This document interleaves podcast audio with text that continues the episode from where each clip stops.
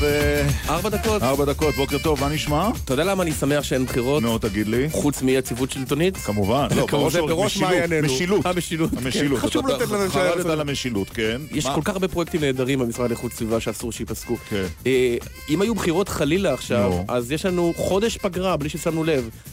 פסח. לנו בתוכנית. כן, יום השואה, יום העצמאות. אה, היינו פה באמצע אז- המאני טיים, חודש בלי תוכנית. וואו. נכון, לא חשבתי. על זה. כן, אין בחירות. בסיומו של שבוע פוליטי אה, מטלטל, אה, נקרא לו, כן. אה, זו כותרת נכונה. והבוקר, השבוע הזה מביא אותנו אל כמה מן הדמויות שעמדו במרכז השבוע הזה, גם לפני וגם מאחורי הקלעים. נכון. אריה דרעי, הוא יהיה הראשון יושב ראש ש"ס. יאיר לפיד, יושב ראש יש עתיד, ויצחק הרצוג, יושב ראש האופוזיציה. שלושה יושבי ראש. אמת. הסיפור המעניין הבא הוא אה, כנראה הספר שעומד לפרסם, אה, להוציא אהוד אולמרט. קטעים ממנו מתפרסמים היום בידיעות אחרונות וכבר מעוררים תגובות, אה, נקרא להם נזעמות, של אהוד ברק ושולה זקן, שלא חוסכים את שבט לשונם. להבדיל, כן. כמובן. כן. לא, אלה שתי התגובות שבינתיים כן. יצאו. לא, אחת ישבה בכלא ואחד הוא, ראש חף מפשע זך ולא נחקר מעולם. נחקר, בנושא הזה. אבל- לא, לא בנושא הזה. לא, אוקיי. כן. טוב, אה, וגם אה, בבריטניה שערוריית ריגול והרעלה. אנחנו כן. נדבר גם על הרוסים וגם על אה, חיסולים מן העבר. חיסולים. חוץ מזה, כמובן, ברבע לעשר שיחה בהפתעה. וברבע ל-11. אדם מן היישוב היום, נו. מי שתולה שלטים באיילון. אה, האלה שעוברים עם כן, הזה? עוברים על אה, סולמות? ו- על הסולמות ותולים את. השלטים הענקיים האלה. אנחנו נדבר. עם אה, אחד מאלה. דקל סגל אה, כאן בגלי צה"ל עד 11 כמדי יום חמישי.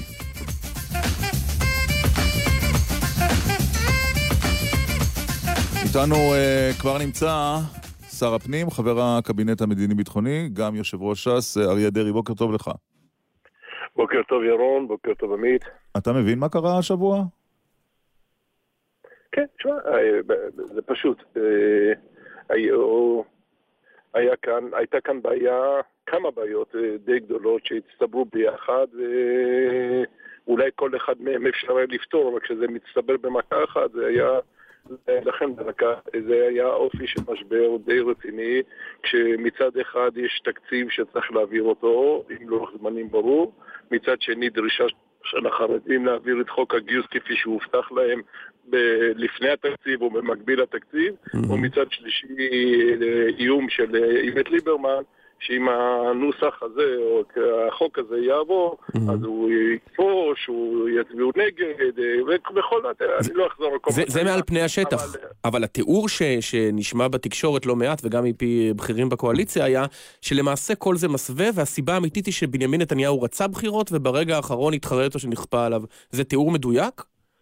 לא, לא, אני לא חושב שזה תיאור מדויק. אני חושב שבאמת אה, ראש הממשלה, היו כמה שלבים, בעיקר לפני שהוא נסע לארה"ב, אה, שהוא חשב שהפתרון בלתי ניתן, ל- שאי אפשר לפתור אותו, שחשב משבר לא ניתן לפתרון, הוא, הוא ישב עם כולם, הוא שמע את כולם, וכל אחד עמד על דעתו בכל הנחישות, אה, וכל אחד התחפר, כחלון הודיע שהוא לא יתמוך אה, בחוק הגיוס אם איווט ליברמן יצביע נגד, וליברמן הודיע שהוא יצביע נגד. אבל עד כמה היינו קרובים, אה, אריה דרעי, לבחירות בשבוע הזה? אה, זה, היה ממש אה, 50-50. אה, אה, זה הכל? לא לא יצביעו. 80-20? חשבתי שתהיה יותר, 99, יותר, אחד. יותר נדיב כלפי הבחירות. אה, לא, לא, סליחה, סליחה, אז אולי לא, לא התבטאתי נכון. אה, אותם אחוזים בדיוק היה. זה יכל להיות בחירות, ויכל להיות... Mm. אה, פירושו שזה... יכלנו ביום שלישי בצהריים לעמוד בפיזור הכנסת. אם לא היה ניתן פתרון, ואם לא... זה, זה ממש היה כפסע לבין זה לבין זה. כל שעה זה התחלף, זה תלוי בעמדות של השותפים בקואליציה. שאם מישהו יתעקש... אז מה היה, אז מה היה הרגע, סליחה אם להשתמש במשלים משטרתיים, ב- מה היה הרגע הפרוץ? מה היה הרגע שהפך את התמונה? ברגע שאני חושב ש... היו... קשה להגיד רגע, אבל אני חושב שהדבר המכריע ביותר שקרה, שביום שלישי, אה, לפני הצהריים, אה, הצלחנו להביא, לגבש הסכם של כל ראשי המפלגות, ואני לכם אני מודיע שתכננו לצאת עם זה בשעה 12-1 בצהריים, Mm-hmm. ואפילו, ב, ב, לא מסיבת עיתונאים, אבל בהודעה משותפת עם חתימה משותפת נו. של כל ראשי המפלגות, שאומרת שתם המשבר, ולהלן הפתרון, היה לנו מתווה של, מתווה של ארבע סעיפים שחתמנו והסכמנו עליו. נו, אז מה קרה? ואנחנו, אה, אני שמח שהדבר הזה בידיעתנו הגיע ללשכת ראש הממשלה. זו הייתה המטרה שלנו, שהוא ידע ראש הממשלה. נו, אז, אז. אדם, אז, אז, אז, אז אדם כל כך משופשף כמוך, בטח ישתכנע יותר מההסבר השני שאומר שראש הממשלה ראה שממילא אתם שומטים לו את השטיח תחת הרגליים. ונסוג. ואז הוא אמר, טוב, אז לפחות יראה שאני יזמתי את הפתרון. אני, אני אנסח את זה בצורה אחרת, וזאת האמת. ראש הממשלה ראה שהבעיה שהוא חשב שקשה לפתור אותה נפתרה, וראשי המפלגות השכילו והגיעו למסקנה שבאמת שעומד להיות בחירות היום אם לא תיפתר הבעיה, ולכן ראש הממשלה, לפי דעתי, שמח שפתרו לו את הבעיה, ושראשי המפלגות עשו את העבודה, והשכילו, וכל אחד ויתר משהו, ובסוף הבינו שזאת, ש, שזו קואליציה טובה בשבילם, ושאפשר לחיות עם הקואליציה ויש יש עוד, קרה עוד משהו אחד. רגע, רק שאלה, הר- הרי דובר כל השבוע על הסכסוך עם, אה, בתוך החרדים. יש בך כעס על יעקב ליצמן או על אה, חסידות גור, שזינק, שכמעט אה, על כמעט העץ ו- הביאו אתכם אל, אל התהום? יעקב ליצמן הוא ידיד קרוב שלי, לא מהיום, הרבה מאוד שנים. אנחנו גם ברמה האישית וגם ברמה הפוליטית עובדים ביחד כל הזמן צמוד. אה, יש לו, אה, לכל אחד מאיתנו בסוף יש אה, רבותיו ויש לו מועצת גדולי התורה שלו. הוא קיבל הוראות, והוא היה, היה במצב לא פשוט. מצד אחד הוא... אבל הוראות הזויות. הוראות הזויות. וגם אנחנו יודעים שהוראות לעיתים אפשר לשכנע. ולשנות. איך אמרו עליך, המועצת ישנה צהריים. בדיוק. עמית, הבטחת להיות נחמד, נכון? זה כשאנחנו... זה- נחמדים. זה בדיוק, זה מאוד נחמד. בין שתיים לארבע, אני זוכר את זה, החדר היה ננעל, החדר היה ננעל, לא החדר היה ננעל בכנסת, אי אפשר היה להגיע אליך.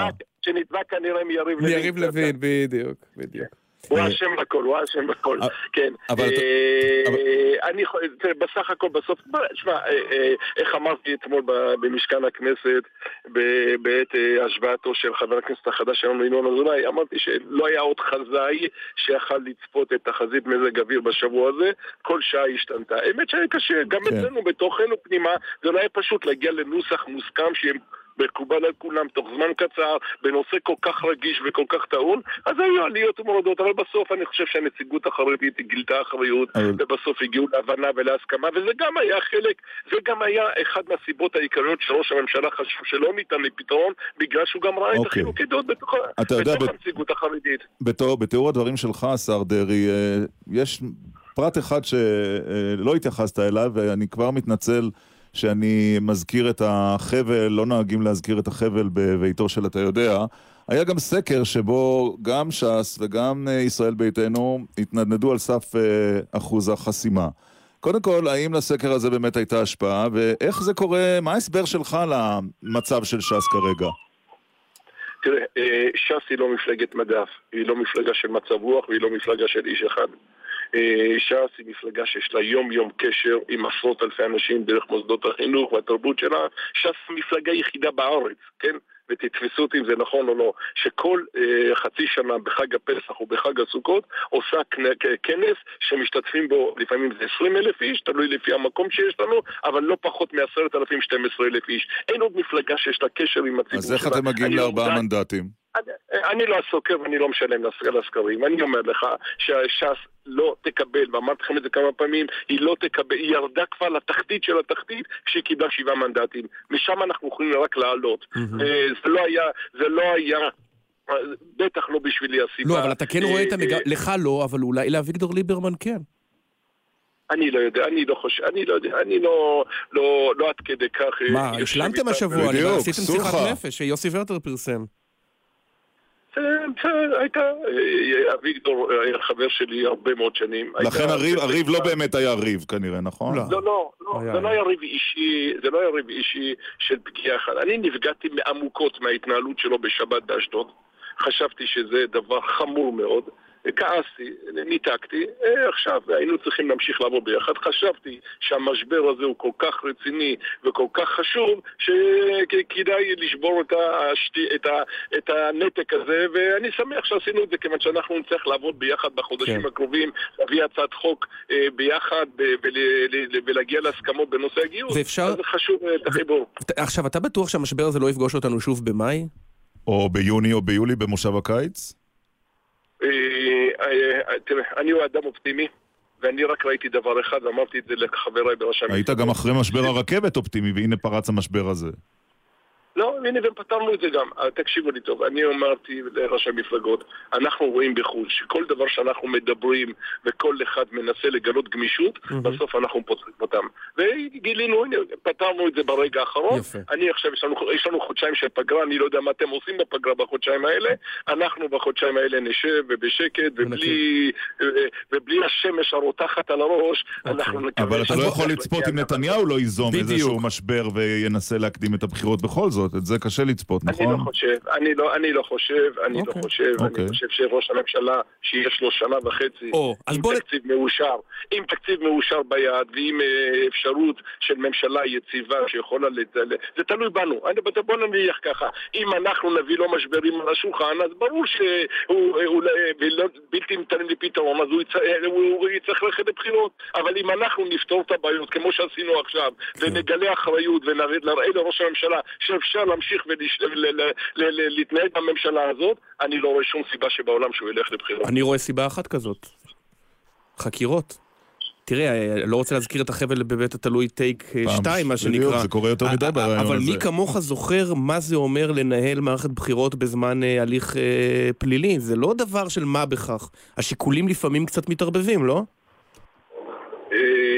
בסוף אבל השיקולים האמיתיים גוברים כשיש לך משהו בטוח ביד ויש לך ממשלה יציבה שמתפקדת ואתה ראש הממשלה, אתה לא שר, אתה לא אה, איזשהו ראש מפלגה קטנה, אלא יש לך אחריות גדולה מאוד ואני חושב שבסוף גם, גם האתגרים שעומדים בפני הממשלה צריך לזכור באמת, אה, אה, אני לא רוצה לפרט לכם כאן, כן. אבל אתם יודעים, יש המון המון אתגרים, אה, לא בתקופה הקרובה, בשעות הקרובות נמסר לי, שהיה, נמסר לי שהיה השבוע קבינט מעניין. אתה יכול לאשר את זה? מה לאשר? שהיה קבינט או שהיה מעניין? לא, שהיה מעניין. במובן הסיני של המילה. כן. טוב. אוקיי, נעבור לשאלה הבאה. תגיד, לא, לא, באמת, זאת הייתה... רק אני אעיר כאן הערת סוגריים קטנה כן. אחת, השר אריה דרעי. הבטחה, לא. רק הערת סוגריים אחת, ראש הממשלה בעבר, נכון אתה אומר שאם אתם לא תיצרו משברים אז לא תהיה לו עילה, אבל במשבר התאגיד זה הוא יצר את זה ואף אחד מהשותפות הקואליציונית לא יצר לו את המשבר הזה, זה הערת סוגריים קטנה רק לתזכורת, למקרה שמישהו שכח כן. שיש גם משברים שהוא יוצר. כן. אבל, אבל עכשיו, אני חייב לשאול אותך על אה, בנימין נתניהו. כולם אומרים, טוב, הוא מתפקד מצוין, אין לו שום בעיות. אבל איך באמת אפשר לתפקד במאה אחוז כשיש לך שלושה תיקים פליליים על הראש, שלושה ידי מדינה, זה כמעט לא שלושה לא אנוש... אישומים בשוחד? כמעט לא אנושי. אה, טוב, אה, תראה, אני חייב לומר לך שאין לי ספק שזה קשה. הוא לא הזמין את זה לעצמו, זה קשה, מה נעשה? אז בגלל שזה קשה, אז בן אדם יגיד, אוקיי, אז אני לא מתפקד, אני מודה באשמה ואני עוזב, וכבר זהו, אה, האשמנו בן אדם, אה, הורדנו בן אדם, הוא לא יכול לחזור בחזרה. עם כל הכבוד זה קשה, אבל אני חייב לומר לך, ראינו אותו שבוע שעבר בארצות הברית, ראינו אותו בוועידת איפא"ק, ראינו אותו אצל הנשיא, ראינו אותו בדברים שבאמת, אז מה, החקירות עוברות על ידו? לא, לא, קשה לו, אני בטוח שזה עולה לו הרבה יותר קשה, יש, זה עולה לו במאמצים מרובים, אני בטוח שהוא ישן פחות, אני בטוח ש, שזה באמת קשה לו, אבל הוא מתפקד, אני רואה את המציאות, אני רואה כמה ישיבות קבינט בשבוע, אני רואה מה קורה בישיבות הממשלה, אני רואה בישיבות אחרות מקצועיים בנושא אחרים שאני מתעסק איתו, במסתננים. אבל אתה, אתה יכול להעיד מניסיונך, אתה, אתה יכול להעיד מניסיונך, אריה דרעי, השר דרעי, אתה יכול להעיד מניסיונך האישי, כי גם אתה נמצא בחקירות והיית בחקירות בעבר. זה, זה, זה, זה מטריד בוודאי, זה לא פוגע בכלל בתפקוד שלך כ, כשר, אתה, אתה יכול להיות ב, ב, ב, בראשך ורובך בענייני המשרד שלשמם נבחרת? אתה רוצה לעשות השוואות בין תפקוד שלי לבין שרים אחרים? לא, אני... אה, אה, אני מוכן שאתה תעשה את ההשוואות אם אתה רוצה. תשמע, אני מתחיל לחשוב שאולי הדבר הכי טוב לשר וראש ממשלה זה להיחקר, כי אז הוא מרוכז, הוא כן, בשיאו, הוא הוא לא במיטבו, מאחר. הוא במיטבו, הוא לא... בדיוק. טוב, חברים, אני, אני, לא, אני לא, לא מציע לחלק ציונים לשרים שבחקירות ושרים שלא בחקירות על התפקוד שלהם. כן. זה לא יהיה נעים לאף אחד, אבל uh, אני אומר לכם שבסך הכל, אין. ספק שלמדינת ישראל היה הרבה יותר עדיף שראש הממשלה יהיה כולו ורובו בעשייה, אבל אני אומר לכם, כן. אה, לאזרחי מדינת ישראל דרככם, שהממשלה וראש. הממשלה וכל גופי טוב, אוקיי. הביטחון עניין לתפקד. מתפקדים. אנחנו- נקודה. אנחנו- אנחנו לפני סיום, אז נשאל שאלה אחת. כן, ירון. אה, אלי מויאל. שמעת את הדברים שלו על אה, כך שאם המזרחים היו מקימים את מדינת ישראל, הייתה קמה כמה ממלכה... עוד מדינה ערבית מחורבנת. כן. מה חשבת כשהוא אמר את. זה? לא יודע, הייתי נותן לו, אין לי פה בכיס, הייתי נותן לו שמות של כמה מטפלים אה, שיטפלו בו ויראו בדיוק מאיזה רגישי נחיתות הוא חי ומה עובר עליו ובאיזה תסביכים הוא נמצא. רק אדם שנמצא בתסבוך נפשי עמוק יכול להגיד את הדברים הללו. הדהים אותך? הכאיב לך? לא, אני מכיר את האיש. אה, שלא, לא, אה, אה, יש כלל בחז"ל, כן? אה, הכל, כשיש... הכל לפי המבייש והמתבייש. בדיוק, הכל לפי... או, הנה עמית פה. יש לך כאן חיזוק. חיזוק. אה, כן, הכל לפי המבייש והמתבייש, אה, עם כל הכבוד. אה, אז, הרי לצערי הרב, איך כתוב, מהרסייך ומחרבייך ממך יצאו. כל פעם יש איזה ספרדי תורן מתוסכל שלא הגיע, ל- שהוא חושב שהדור לא זכה לגלות את גאונותו, והוא זורק מדי פעם בפעם כל מיני דברים, דברים, דברים שטותיים, ו- והתקשורת לוקחת את זה, אה, בושה וכלימה. כשאנחנו רואים מה ההורים והסבים והסבתות שלנו עשו, איך הם יישבו את ארץ ישראל, ואיך כל זה לא בא לידי ביטוי בכל הנרטיב. בכלום, בכלום, אין על זה שום היסטוריה, אין שום שיעור היסטוריה על זה, שום דבר. ההפך. נכון. ההפך, יש נרטיב שלילי, נרטיב שלילי, עלייה קשה, עלייה, עלייה מסובכת, וכשאתה יודע שהיום, כשאתה הולך, שבוע הבא, ברוך השם, אבל אני אני ש- בדימונה... אבל- או- או- אבל אריה דרעי, אני שמתי לב, בכנס, כן. הממשלה, שמענו את התשדירים, אבל, ש- אבל אני שמתי לב שש"ס של שנות ה-90 דיברה על זה ללא הרף, וש"ס של שנת 2018, אמ, פחות. פחות. אני אגיד לך למה, כיוון שבאמת התקדמנו הרבה מאוד.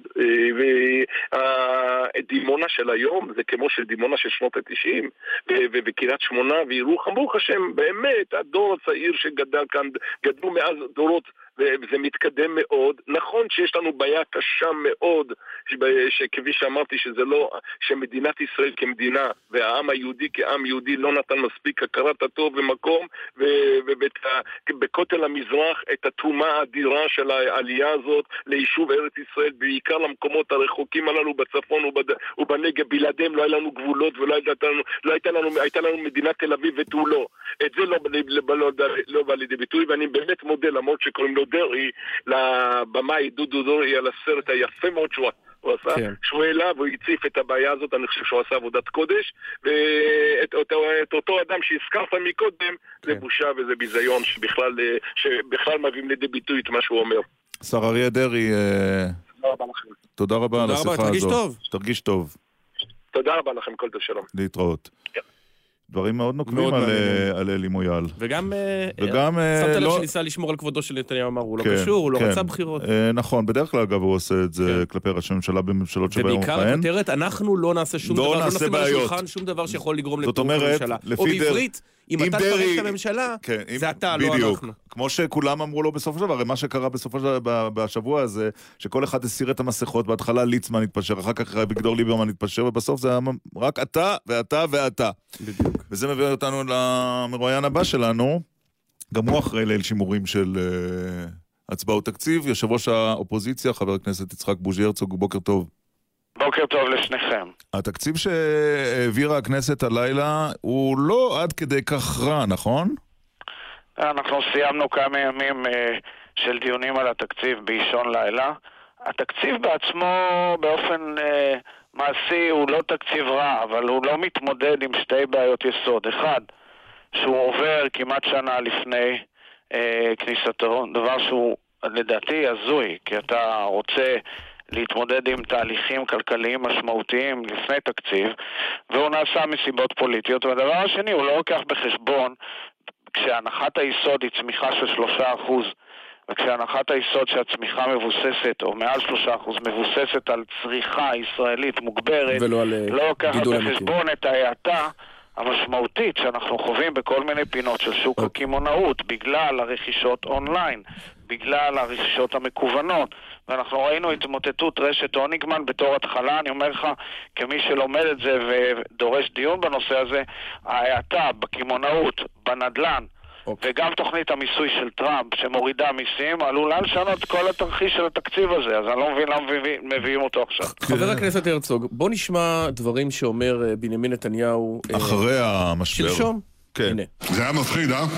אני שמח שהצבע חזר ללחיים שלכם. אם היו בחירות, אני הייתי חוזר לעמוד כאן, ואתם הייתם חוזרים לפרשן אותי משם. נו, הוא צודק. תשמע, הדבר המדהים הוא שנתניהו עשה את ההצגה הזאת כשמי שבאמת נבהל זה אחד, בנימין נתניהו, מדיווח של אחד, עמית סגל, שהראה לו שאין לו קואליציה לאחר הבחירות, ואתה יודע שאני צודק. אבל לפי הכותרת של חיים לוינסון היום בהארץ, אתם נבהלתם לא פחות, עד כדי כך שגם עזרתם לו להישאר בתפקידו. אז שהכותרת הזאת היא לחלוטין אה, מעוותת, שקרית אפילו, אני מצטער לומר, למרות שאני מאוד מעריך את הכתב חיים לוינסון. צר לי שהוא גם לא דיבר איתי, ואני לא בטוח שהוא דיבר עם חבריי. מה שהיה הוא דבר אחר לחלוטין. הוא רק נאמר לטובת מי שלא. קרא את הארץ, שאתה יחד עם ציפי לבני ויחד עם אה, שלי יחימוביץ', דאגתם להעביר דרך אה, נפתלי אה, בנט מסרים שאתם מתנגדים לבחירות ביוני ושלא ייקח אתכם אה, בחשבון, ובכך בעצם סייעתם לקואליציה הזו להמשיך בינתיים אה, בתפקידה. אז אני אומר אה, שתי קביעות. אחת, אה, אנחנו פעלנו בתיאום מלא עם אבי גבאי לכל אורך הדרך, מתחילתו ועד סופו. שתיים, וזה הדבר החשוב, אנחנו העלינו נקודה מאוד עקרונית, שהיא מאוד עקרונית, וההיסטוריה עוד תשפוט את הנקודה הזאת. אה, לדעתי המהלך הזה בושל על ידי נתניהו מאלף ועד תף. אה, יש לזה גם תימוכין על ידי בכירי הבכירים בקואליציה שלו. אוקיי. כדי להקדים את המלצות והחלטות היועץ המשפטי אה, לממשלה. אתה מתכוון המהלך מאלף ועד תו של להקדים את הבחירות. הוא רצה להקדים את כן, הבחירות אוקיי. ליוני נכון. בכל מחיר כדי להקדים את uh, קביעת היועץ המשפטי לממשלה בעניינו, דהיינו שהציבור ילך לבחירות, אוקיי, מבלי אבל- לדעת אה. מה מצבו של המועמד המרכזי בבחירות, דבר שהוא בלתי תקין בדמוקרטיה. אבל אתם לא רציתם בחירות לא ביוני. לחליל שלו, זה כל מה יפה, אז שאמרנו. אתם לא רוקדים לחליל, אבל, אבל, אבל איך זה מסתדר עם מה שאבי גבאי אמר בתחילת השבוע, אה, ש- ש- שאנחנו מעדיפים בחירות מוקדם ככל האפשר?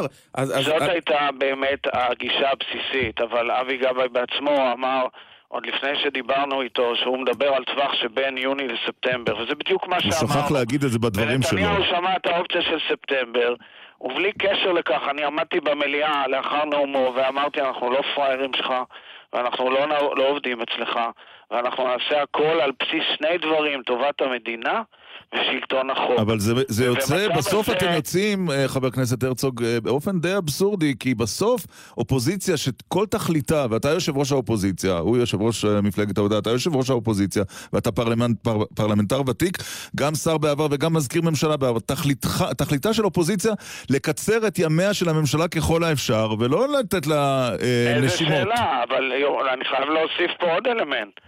אני חושב שמי שמנע מנתניהו אה, באמת אה, ללכת לבחירות בסופו של דבר הם השותפות הקואליות, הקואליציוניות שלו שהעבירו לו בצורה שאינה משתמעת לשתי פנים שאין לו קואליציה ביום שאחרי והוא ראה את הסקרים שהקרין עמית סגל שהיו מאוד ברורים שהגוש שלו הולך ומאבד את לא, לא בדיוק, לא, חזר גם היה. שם 13 הוא חזר מנדטים. למפלגת העבודה, שת- הציוני. אני רוצה שתבין לא, משהו בוז'י, בסוף. לא, בוז'י, אני חייב לשאול אותך שאלה.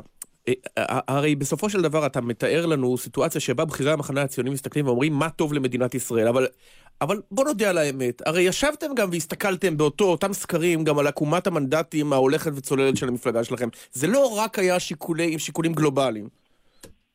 לג- לגיטימי שכל אחד בוחן את עצמו. אה, הייתה לי שיחה ארוכה מאוד עם אה, דוב חנין, למשל, שדוב ואנשיו, אה, שהם לא חשודים בכלום, בסדר? בעניין הזה. ברור שהם הם הכי אופוזיציה שיש. ודוב אה, בא ואמר, אנחנו מתנגדים לבחירות ביוני, מכיוון שהציבור הערבי בישראל יוצא מרמדאן, 20% מהציבור, ואין סיכוי שהוא יוכל להתארגן לבחירות. עכשיו, גם זה לגיטימי. אז מה? זה לא לגיטימי? ברור שכן, בדמוקרטיה זה- הכל לגיטימי. מאה אחוז שזה אבל- לגיטימי, אבל למה לא להגיד- אבל למה לא רגע, להגיד- אבל דבר אחד צריך להיות ברור בעליל. כאשר כל המהלך הוא מהלך ציני שמטרתו לעקר את היועץ המשפטי לממשלה, כאשר המטרה היא למנוע התמודדות עם המציאות וחובה שלפחות לנסות שאזרחי המדינה ידעו מה מצבו של המועמד המוביל בבחירות, לפחות נכון לעכשיו, האם הוא עלול להיכנס אה, לכתב, לתהליך של כתב אישום וכיוצא בזה, שיוביל להתפטרותו אה, כמה שבועות או חודשים אוקיי. לאחר הבחירות, אז זה טוב. לגיטימי לדרוש עכשיו- שהיועץ עכשיו יקבל החלטה בטווח זמן זאת- סביר. זאת אומרת שכשאב- מי ש- מי שהתקפל באמת ופחד באמת היה בנימין. אבל יכול להיות שיש כמה אנשים שהתקפלו, אז בוא בוא ננסה לסכם. אפשר לחלק את התענוג הזה. אז כשאבי גבאי אמר אנחנו שהוא... לא עוסקים בפרשנויות אה, היסטוריות, אה, בכל תהליך מהסוג הזה יש אלף מגעים, אנחנו הרי נמצאים באותה אוקיי. מליאה, כולם מדברים עם אוקיי. כולם, כולם מבררים עובדות עם כולם. אתה זוכר? והדבר המדהים שמה ששמענו מראשי הקואליציה, זה ברור לחלוטין שהם לא רוצים את בנימין נתניהו והם מולכדים איתו. חבר הכנסת יצחק הרצוג, אתה יודע מה היה השבוע לפני שלוש שנים? השבוע לפני שלוש שנים, עוד טריוויה. יומיים, היה יום הבחירות נכון. ב-2005. יפה. הבחירות הכלליות לכנסת, 700 אלף איש אה, באו לקלפי והצביעו למחנה הציוני, 24 מנדטים. 800, כמעט 800 אלף, 800. אבל מי סופר? אה, כשאתה אני רואה... סופר. אה, נכון, ברור. נכון. כשאתה רואה את... אה, אגב, אבי גבאי לא היה אחד מהם, לא. הוא הצביע כחלון. כשאתה רואה את אה, עקומת המנדטים של, אה, של המחנה הציוני, ואתה רואה שאבי גבאי, אבי גבאי מביא פחות ממחצית ממספר המנדטים שלך, איך אתה מרגיש? אני אומר לך כך, תראה, אני כבר עברתי את השלב הזה. אני חלק מקבוצה, והקבוצה הזאת רוצה אה, לנסות להצליח, והיא צריכה לעבוד קשה ביחד, ולעלות במעלה ההר ולרוץ את הריצה הארוכה הזאת ככל שניתן. כן, אבל אני אה, חושב שאם אני, אני מרשה לעצמי. לפרש את, אה, את אה, שאלתו של עמית, דבר פרש, שאני, דבר פרש. שאני עושה לעיתים מאוד יש הרבה, נדירות. רב- יש הרבה רבדים לשאלה. כן, בהחלט. אני חושב שהשאלה היא, באיזה מספר מנדטים בסקרים אתם תבואו לאבי גבאי ותאמרו לו, אנחנו מציעים שאתה תפנה את כיסאך למישהו או שהוא שראשך יותר יוטס בכיר. בהליך מסודר. אני ממש לא חושב שזה נכון לעשות, ואני לא חושב שזה, זה, שזה מה שצריך לעשות. אה, אני נותן גיבוי לאבי גבאי. ולא חשוב מה יאמרו אה, הסקרים, אתה אומר. להפסיק עם המשחקים האלה. אה, אנחנו לא טומנים ראשינו בחול, אנחנו מבינים שיש לנו בעיות אסטרטגיות מורכבות. אני חושב שבחיבורים, מיזוגים, הבאת אישים, מהלכים מורכבים ומקוריים ועבודה קשה, אפשר בסופו של דבר גם להצליח. חבר הכנסת יצחק הרצוג, יושב ראש האופוזיציה. אתה הולך לישון? אחרי, אחרי ליל שימורים, תודו ששמרתי על? צלילות יחסית. האמת היא שכן. קיבלת אה, מאיתנו אס.אם.אס שיש בו מן היגון ב-6:40 בבוקר. אתה רק אתה זוכר על מה נכון, מדובר, ואתה נכון. מבלבל את כל ה... אתה מבלבל איזה את כל SMS זה היה? מאזיניך. כי גם אני- ולכן לפני שלוש שנים אה. הייתי קרוב אה, למלוכה, וזה לא. הסתייע, ואני חושב שצריך אגב, להמשיך לשרת את הציבור? בכל דרך. 30 את שניות, עמנו ואת מולדתנו. 30 שניות, וואה. 30 שניות אחרונות. אתה חושב לפעמים מה היה קורה אילו? אילו לא היה הבליץ של הימים האחרונים ולא היה אני הסרטון. חושב ש... תראה, פה, פה יש לי קושי. אני לא אוהב להתייהר ולא אוהב להפריז. אני חושב שיכולתי להיות ראש ממשלה מצוין. כן, אבל זה כנראה לא יקרה. בסדר, אז אה, איך אומרים, אני מכבד את הכרעת הבוחר ורוצה לשכנע אותו לשנות את הכיוון כמה שיותר מהר לטובת המדינה. ואנחנו מכבדים את שעות השינה שלך, חבר הכנסת הרצוג, ונשחרר אותך. בסדר, הולכים לעבודה, יש היום חנוכת בית השאנטי, פרויקט אה. חברתי מופלא בתל אביב, אנחנו בדרך לשם. יפה. בית השנתי זה גם הכנסת היא סוג כזה. תודה רבה לך. חבר הכנסת יצחק. הרצוג. יום טוב. ומיד אה, אחרי החסויות והתשדירים יהיה כאן יושב ראש יש עתיד, יאיר לפיד. אתם מאזינים לגלי צה"ל.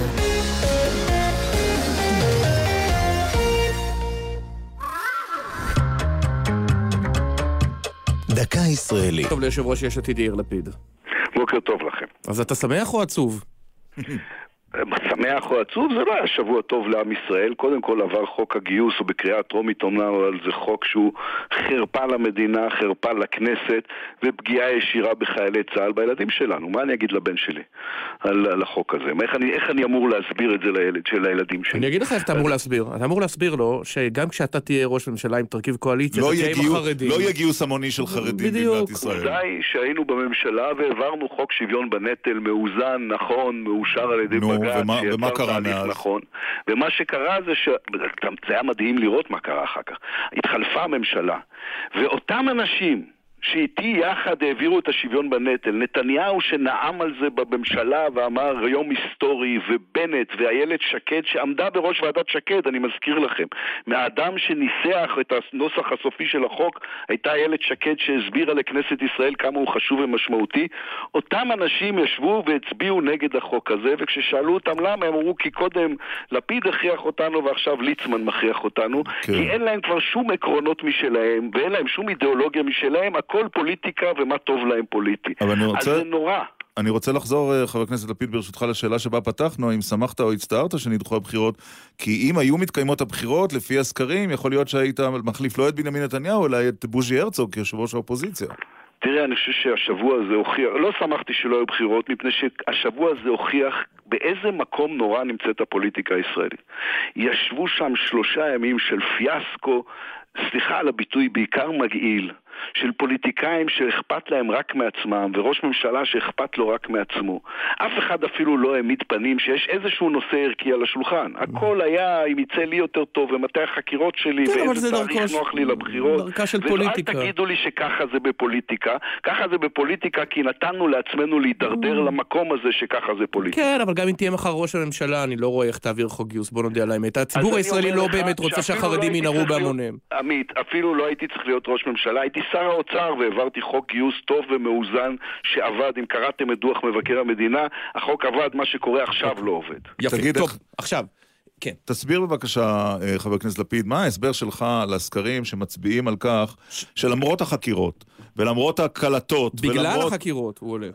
בנימין נתניהו חזק מאוד בדעת הקהל, בסקרים הוא מוביל, בוודאי בהתאמה לראשות ממשלה, אבל גם מבחינה קואליציונית. איך אתה מסביר את זה לעצמך? אני חושב שזה פשוט לוקח זמן לאנשים. יש תמיד קודם כל איזו התכנסות סביב, ה... סביב המנהיג של, של המחנה שלך. כבר שנתיים ההתכנסות. לעכל, קשה לעכל ב- במהירות את כל מה שפורסם בחודשים האחרונים.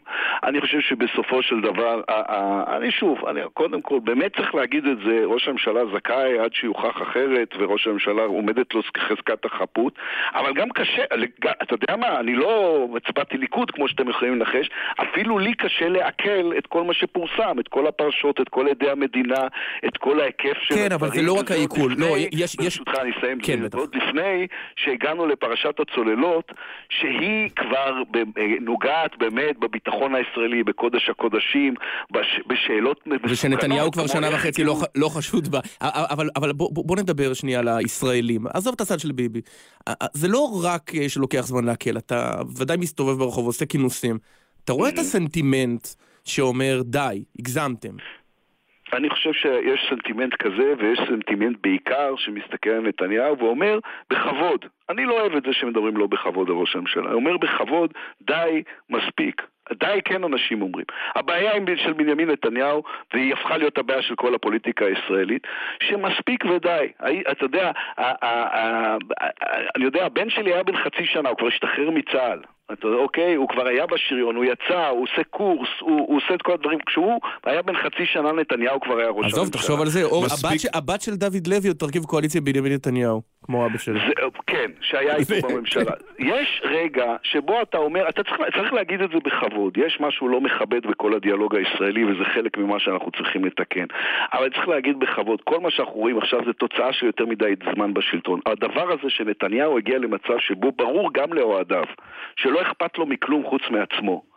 הוא תוצר של יותר מדי שנים בשלטון, הוא לא היה כזה. אני באמת, אני מכיר אותו יותר מ-20 שנה. הוא לא היה אדם שהיית מסתכל עליו ואומר אכפת לו רק מעצמו. היום הוא אדם שאכפת לו רק אז- מעצמו, אז- ובגלל זה צריך להחליף אותו. אז למה- לא בגלל שאנחנו מסתובבים מלאי טינה וזעם. אז למה אתה וחבריך, ובראשם אה, חבר הכנסת עופר שלח, לא אומרים את המשפט הפשוט, עם האיש, עם ראש הממשלה הזה, אנחנו לא נשב בעתיד, דברים שאומר אבי גבאי. מפני שאני לא מוכן שיהיה בישראל שיח של חרמות לא, ופסילות. בגלל אבל אתה אמרת- שלא נשב. עם אריה דרעי בממשלה, מה זה שונה? אני, לא, זה לא נכון. אני תמיד אמרתי שאנחנו נעביר את חוק הקלון, הנחתי אותו פעמיים נכון. על שולחן הכנסת. ואני תמיד אמרתי גם שלא, חוקים אינם רטרואקטיביים, זה לא אישי. הדבר הזה של פסילות אישיות, של חרמות, זה שיח נורא. זה שיח שמכרסם בנו ואני לא אטול בו חלק כי זה לא הערכים שלנו. אני, אני, לא שאני חושב שיש אפשרות שראש הממשלה יפסיד בבחירות ויחליט שהוא נשאר בפוליטיקה. אם אנחנו ננצח בבחירות הבאות, אני אמרתי יותר מפעם אחת, אנחנו ננסה להקים קואליציה עם הליכוד ועם מפלגת העבודה, אבל זה יהיה הליכוד של אחרי נתניהו, נתניהו לא יישאר אם הוא יפסיד. ואם הוא יישאר? נתניהו לא יישאר אם הוא יפסיד. בואו בוא ננהל שיח אגב, גם- רציני, אבל אתה יודע מה, שם אני שם את הנקודה שלי, כי הרי זה, אני לא עוסק בתרחישים היפותטיים, זה התפקיד שלכם, לא התפקיד שלי, אני לא פרשן. אני אומר, אנחנו נלך לבחירות, יהיו תוצאות, תשאלו אותי שוב. אוקיי. תגיד, אה, אם אנחנו מדברים, ואתה לא פרשן, אה, לפני אה, שנים, שלוש שנים נתת אה, ראיון, שש. ל- שש שנים, שש שנים. שש שנים, לאילנה דיין. אה, בוא נשמע דברים שאמרת אז ברשותך. את שואלת אותי אם אני מרגיש שהיה ציד על אה, גולגלתו של אולמרט לא, לא תמיד הוגן, שבו אה, עיתונאים התחרו בשאלה מי מהם יחבוט יותר חזק בראש הממשלה? היה. שעות התכסחנו על אולמרט, החבר הטוב של אבא טומי, ואיך יאיר הגן עליו שוב ושוב בטור שלו, ואיך גיחך את החקירות נגדו, והוא מתעקש שהטהרנות עלתה פה על גדותיה, ואני תוהה, למה כתב כמו שכתב? יש ציד אה, על אה, בנימין נתניהו לדעתך, חבר הכנסת לפיד? אני חושב שיש ציד הפוך. אני חושב שכשראש ממשלת ישראל יושב וכותב בפייסבוק שלו, זאת אומרת בעצמו מול המקלדת, שמנסים לשכנע עדי מדינה לשקר, זאת אומרת משטרת ישראל, פרקליטות המדינה, האנשים האלה שאליהם נלך, הרי מה זה משטרת ישראל? האנשים שאליהם נלך אם יהיה מחר חס וחלילה פיגוע, או תהיה מחר חס וחלילה אינתיפאדה שלישית. האנשים האלה, הוא אומר שמנסים לשכנע עדי מדינה לשקר. זה ערעור בסיסי של כל מה שנכון, צודק ו- וגדלנו עליו. לא ייתכן לא, אבל מה זה שונה? שבו ראש הממשלה אומר לנו שכל מוסדות השלטון אסור לסמוך עליהם. גם אהוד אולמרט יצא במתקפות חריפות על משה לדור ועל אה, היועץ המשפטי לממשלה ועל המשטרה. לא, שום דבר ממה שאנחנו רואים עכשיו אין לו תקדים. מה, הקימו ועדות חקירה, הקימו ועדות חקירה נגד יש- מבקר המדינה? יש עניינים מידתיים. אבל אני אגיד לכם משהו על אולמרט. הרי אתם יודעים שזה לא שאלה פיירית. הוא החבר הכי טוב של אבא שלי. לא שאלה פיירית של מי, שלנו או של אילנה? שם הוא לא אובייקטיבי. אז, אז בסדר, אין שום בעיה שיחבטו בי בעניין אולמרט, כל עוד אנחנו זוכרים שזה לא שאלה הוגנת. תגיד, בענייני מילצ'ן בראייה לאחור עשית טעות אז? באיזה עניין? באופן שבו ניהלת את החקיקה שבסוף לא מה התבצעה, פתאום? לא, אף אחד לא טוען את זה. בוא, יש פה סיפור פשוט, מנסים לסבך כל המנגנון החפשות והעובדה הזה שלא של גילית את הכל באותו טופס אה, ניגוד עניינים. שאלת, אני עונה ירון. כן. יש פה, מנסים לסבך סיפור פשוט להפליא. יש פה שני אנשים שהתנהגו בדיוק הפוך. ראש הממשלה קיבל מיליון שקל וניסה לקדם את חוק מילצ'ן, ואני לא קיבלתי אגורה שחוקה מימיי מאף אחד ועצרתי את החוק. וכל היתר זה, זה ניסיונות ל- ל- לזרוק לא, בוץ לכל אבל אתה. חבר- הם, אבל- כשהם אבל- עושים אבל- את זה, הם עושים את זה בשביל לנסות להגן על עצמם. לא, אני מתאר, סיפור פשוט. הטיעון של אבל גם הוא באמת טיעון אה, משומש ומעצבן, אבל לגופו של עניין, מילצ'ן הוא חבר שלך, הבת שלו ברשימת 100 המייסדים של יש עתיד. חצי שנה לפני שאתה מקים את המפלגה, מתפרסם ספר שאומר, מילצ'ן יעזור ללפיד אה, בהקמת המפלגה. השאלה אם זה לעניין היה, שבכלל תדון בנושא. עזוב פלילי, לא פלילי, לא קיבלת סיגרים, אני יודע. אה, בוודאי ש... לא, לא רק לא פלילי, אני אומר שוב, עצרתי את החוק. הסיפור הוא לא מסובך. אתם שואלים שאלה מסובכת על סיפור פשוט. יש פה איזה ניסיון מסוכן, לא שלכם. אתם רק מהדהדים אותו. לבלבל בין עדים לחשודים. יש חשודים בסיפור הזה. החשודים זה אלה שניסו לקדם את החוק וקיבלו כסף ומתנות.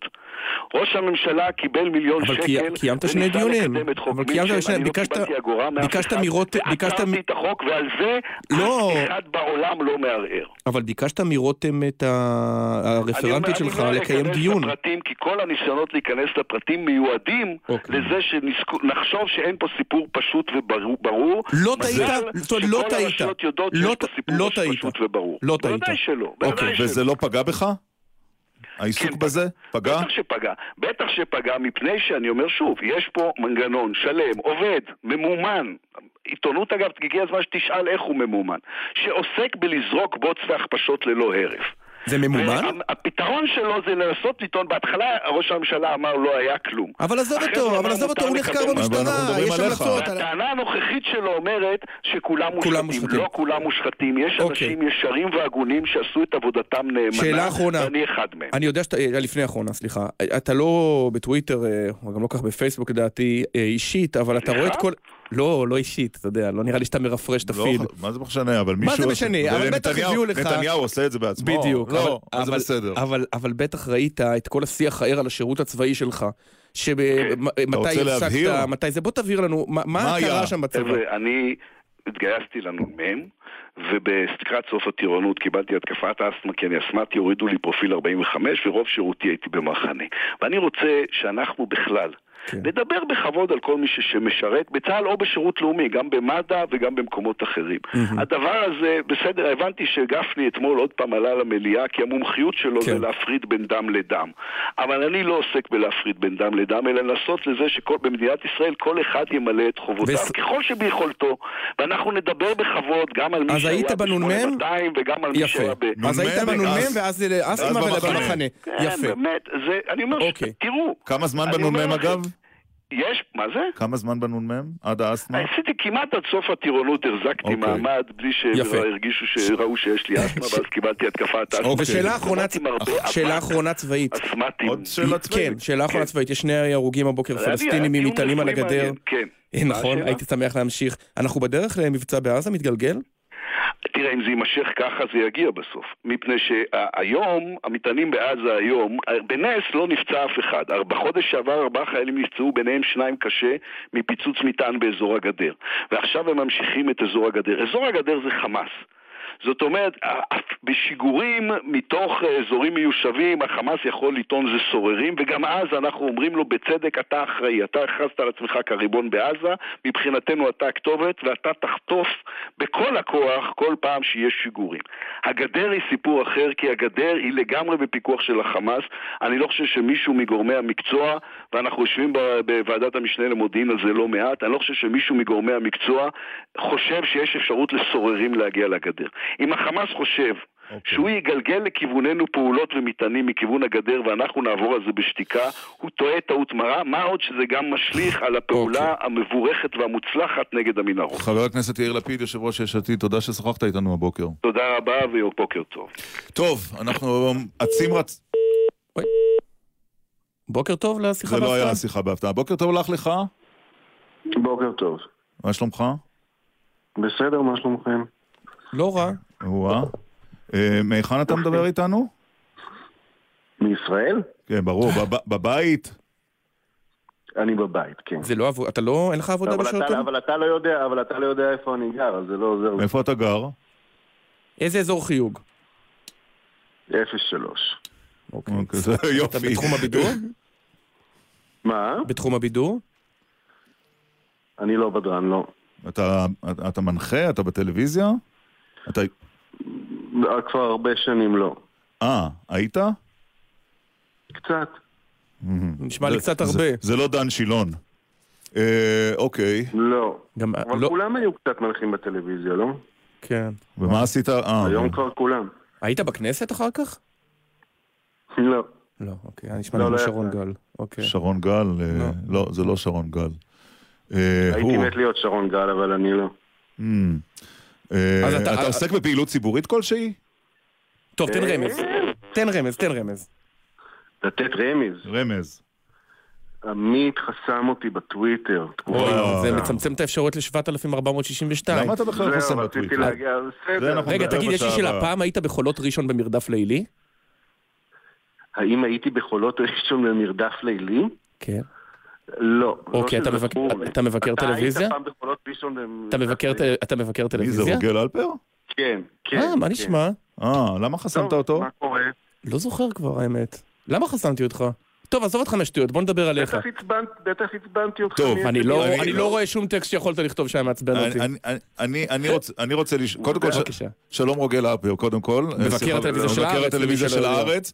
נדמה לי הנוקב כן. בין המבקרים, אפשר לומר? אה, אני חושב, זו הגדרה שלי. אוקיי. אני רוצה לשאול אותך אוקיי. כבר הרבה זמן שאלה, שכשאני קורא את הטורים שלך, לעתים יש לי תחושה שאתה שונא את אלה שאתה כותב עליהם. האם התחושה שלי היא נכונה? תראה, קודם כל צריך להבהיר שאתה יודע, אה, זה די נכון מה שאומרים עליי, שאני לא מבקר טלוויזיה במובן הקלאסי של המילה, כן? זאת אומרת, אני, רוב הכתיבה שלי הרי על עניינים פוליטיים. נכון.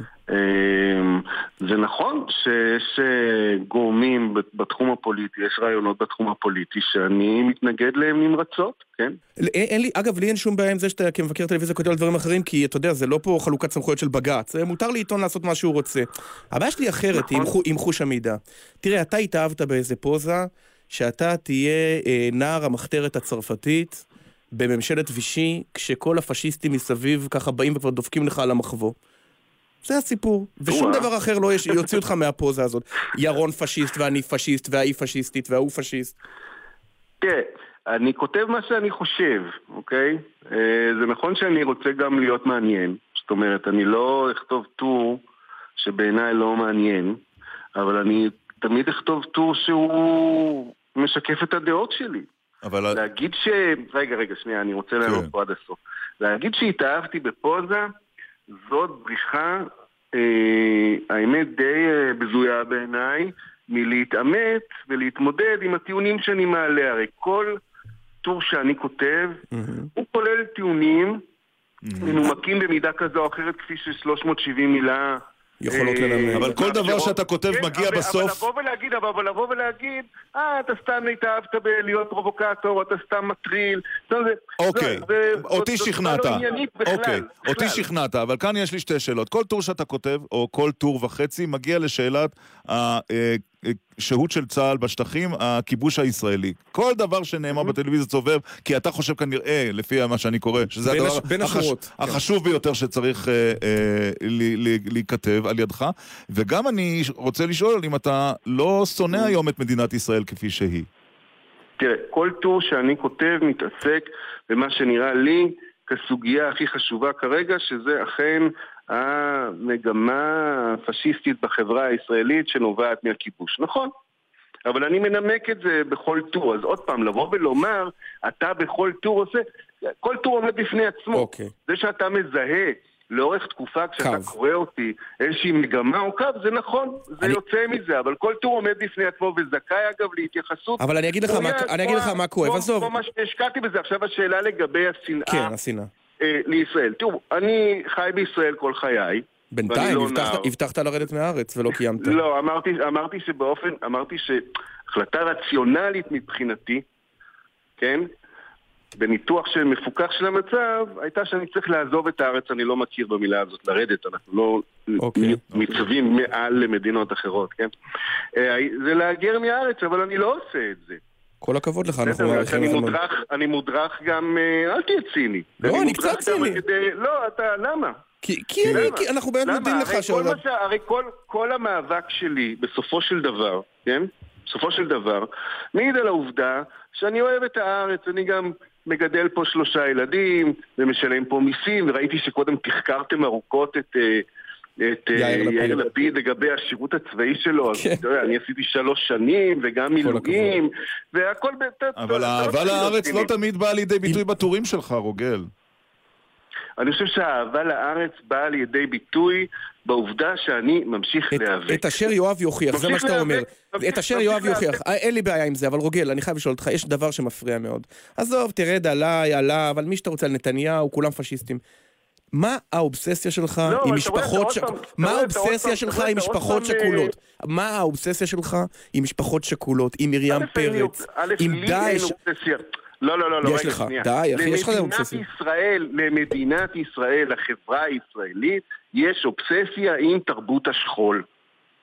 ללא שום ספק, כן. כן? יש לה אובססיה עם תרבות השכול, ואני מנתח את התרבות הזו, ומנתח את מניעיה. נתן כן? מאיר אבל אתה הוא גם אה, דאעש? פוגע במשפחות שקיבלו אותו נתן מאיר הוא דאעש? זה באמת אתה האמנת למה שכתבת? כן, מי שיש לו השקפת עולם דתית, פונדמנטליסטית, קיצונית. האיש כולו מלא אהבה, האיש- האיש לא נוגע בזבוב. האיש, תן לי לסיים. תראה, אתה מדבר בסיסמאות ואני מציג טיעונים, אתה עוד פעם מדבר בסיסמאות. בסדר? כל מי שיש לו השקפת עולם פונדמנטליסטית, דתית, מאמין בבורא עולם, שמשגיח עליו השגחה אישית ומנווט את דרכו בעולם והכל לפי התוכנית שלו, וזה בסופו של דבר השקפת העולם הבסיסית שלו, היא אכן השקפת עולם יותר דומה לזו של דאעש מאשר שלי. טוב, כן? אה, מחלוקת, את המחלוקת הזו לא נפתור. רציתי לשאול לסיום כמה חסמו אותך בטוויטר, ב-20 חוץ. מעמית? אגב, אתה לא חסום אצלי, אני לא יודע מה זה, אולי אוקיי, שחררתי הנה, אותך לא, פתחת- במסגרת חנינה כללית. אתה- פתחת, כנראה, אני. לא יודע מי- מה היה המניע שלך לפתוח. תודה לא, רבה, רוגל אלפר, המבקר של הארץ. רוגל. נמשיך להיפגש מעל הטורים, תודה רבה. מיד אחרי... בגלי צה"ל, ירון דקל ועמית סגל.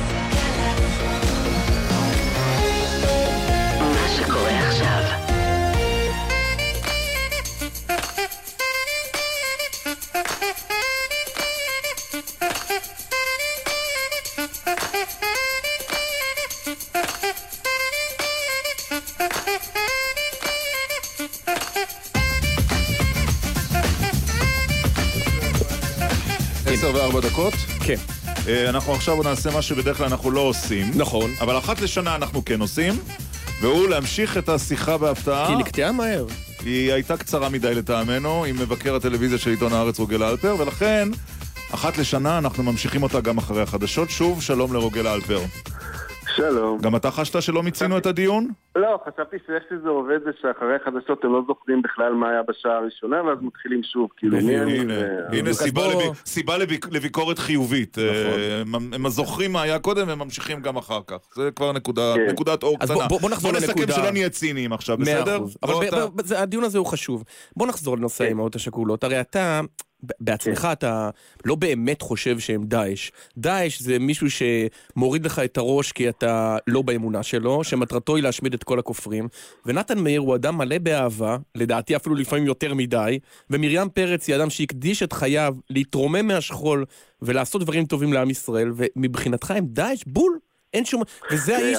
תראה, מרים פרץ, רגע, שנייה. אני, אני, עוד פעם, אתה יודע, אני מתבטא כמעט תמיד אך ורק בכתב, ובצורה שהיא מאוד מאוד אה, מדויקת ואחראית מבחינתי, אוקיי? אני אומר באופן כללי, שמי שיש לו השקפת עולם דתית, פונדמנטליסטית, כמו שהצגתי קודם, שמאמין בבורא עולם, שמשגיח עליו אישית ושיש לו תוכנית בשבילו, ושבגלל התוכנית הזו הוא או מי מבני משפחתו נרצחו וכך הלאה, יש לו השקפת עולם שבאופן בסיסי היא קרובה יותר להשקפת העולם של דאעש, לפחות במדרש, כן. אם לא במעשה. אבל- אוקיי, רגע, שנייה. בבקשה, שנייה. סליחה. לגבי, לגבי אה, אה, מרים פרץ, יש פה גם תקשורת שבונה מה שאני כיניתי איזה סופרסטארית של השכול, כן, שמגלמת את ה... את האם השכולה של כולם בתוך תרבות השכול הישראלית, וגם אצלה אני ראיתי שיש אצלה אמונה שהמוות של, באמת טרגי, של בניה, כן, משרת איזושהי מטרה לאומית ודתית, גם דתית, זה היה אצלה במפורש באותו, עוד פעם, אני מתבטא הרי ישירות למשהו שאני... נכון, אבל רוגל, רוגל, אתה... רוגל, שנייה, שנייה. רגע, אבל תן לי לחדד, תן לי לחדד את השאלה, אני מבין, תאמין לי, הבנתי. אתה והעיתון שאתה עובד בו מומחים בלמצוא דקויות, דקות מן הדק. אוקיי? בכל זה, ולפעמים... תפסיק עם הבח- ההכללות. רגע, שנייה, שנייה, והבחנות, אלה הבחנות... לא, לא, אני אתה- עליך, אני מדבר עליך. ההבחנות. ההבחנות שלך מאוד מאוד דקות. הנה, אתמול נכנסת באילן הדיין, או שלשום, עשית הבחנה זה בינה לבין על מה שאמרה נוני, ולא... ועל על מה. שהיא לא אמרה. ופתאום מגיע כאן קומביין, ואומר, שם את הכל באותה חבילה, את דאעש, את השכולות, את זה. אני לא קונה את זה שזה רוגל אלפר בכלל, זה לא אותנטי בעיניי. לא, לא, זה לא, נראה לי לא, כמו עוד פעם. פרובוקציה. לא, זאת לא פרובוקציה. אתה לא, אתה ממשיך להתחמק, כן, מהתמודדות עם הטיעון המרכזי, אוקיי? כן. מי שיש לו השקפת עולם דתית פונדמנטלית, כמו תקליט שבוע, אני אחזור על זה שוב ושוב כן. ושוב. כי אתה כל הזמן... אז הרב לאו הוא גם. דאעש? הרב לאו הוא גם דאעש? הרב לאו. שמע, אני אומר לך עוד פעם. הוא גם מאמין שיש השגחה עליונה. רגע, לא, אני... אני, אני, אני, אני... מנפק אמירות, אני מנפק אמירות שהן אה, אה, מלוטשות בכתב, לדבר עליהן עכשיו, גם כשאין לנו טקסט מול העיניים. אני על השאלה שלך, אתה מדבר על פרובוקציות, לשאול אותי ככה עכשיו עם הרב לא, לעבודה. אני אגיד לך מה, אני אגיד לך מה, אני אגיד לך... לא. צבי אני- הגרינפילד- לא, רגע, רגע, צבי, אני- רגע, רגע, לא, לא, אני צבי רוצה- הגרין- כותב, אני רגע, לא, בבקשה. חשוב לי להגיד, לא, זה- כן, כשאני כותב על אילנה דיין למשל, כן? כן. אני לא כותב עליה באופן כללי, אני כותב על נאום ספציפי שהוצג בתקשורת כנאום חשוב על מצב העיתונות, התנוסס על העמוד הראשון של ידיעות בזכות העובדה שהיא השמיטה מהנאום שלה על מצב העיתונות את תיק 2000 ואת נוני מוזס בידיעות, הרי זו אירוניה מטורפת. ישעיהו אבל לי- אני לא ליבוביץ', אבל כל חובש- אלפר- כיפה- ישעיהו ליבוביץ', גם האמין בבורא עולם, גם הוא יותר קרוב לדאעש מאשר אליך? שמע, כן או לא? כן או לא? לא, אני לא מפגין בורות, אתה מפגין בורות. בוודאי שלא, בגלל שהאמונה שלו באל הייתה אמונה קנטיאנית. הוא האמין, כן, כן, כן. שאתה לא יכול לדעת שום דבר על האל, נכון. ושבתפילה אתה אינך... אבל הוא עבד, מזהה. אבל הוא לא, עבד, אבל השאלה, שנייה. אבל לא, הוא לא, עבד לא, כוח לא, עליון, הוא עבד כוח עליון שברא את רגע, העולם. הוא דאעש? רגע, ישעיהו רגע, ליבוביץ' הוא רגע, רגע. דאעש? לא, אבל... אני אומר עוד פעם, הוא לא האמין באל של השגחה פרטית בשום צורה. אבל הוא האמין לא באל בורא עולם, אתה אמרת כוח הוא עליון. לא, לא, לא, הוא לא האמין. הוא האמין שהאל איננו מעורב בעולם בשום צורה, בשום צורה. הוא האמין שהוא ממלא את, ה, את המצוות כאיזה תכתיב אקזיסטנציאליסטי, כן, שאיננו קשור בכתיב- לאונתולוגיה של מה שיש בעולם. אבל בכתיבה אתה- שלך- אתה מעוות פה את ליבוביץ'. עכשיו אני רוצה רגע להתערב ברשותכם בוויכוח הזה, אבל בכתיבה שלך בעצם אתה הופך כל חובש כיפה לדתי כל ימני.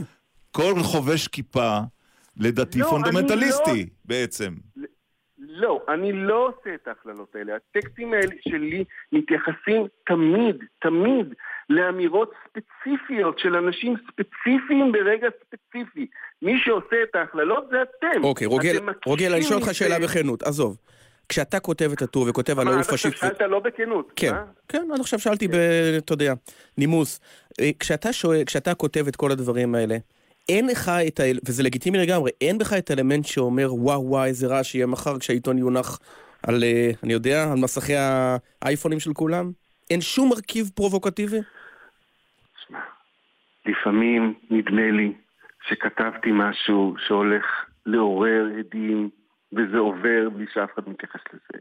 ואם אני כותב משהו שלי נראה מובן מאליו, ומסביב יש אה, מהומה גדולה. פרובוקציה, כן, זה... אני הרי טוען שבשביל רוב הישראלים המציאות היא פרובוקציה.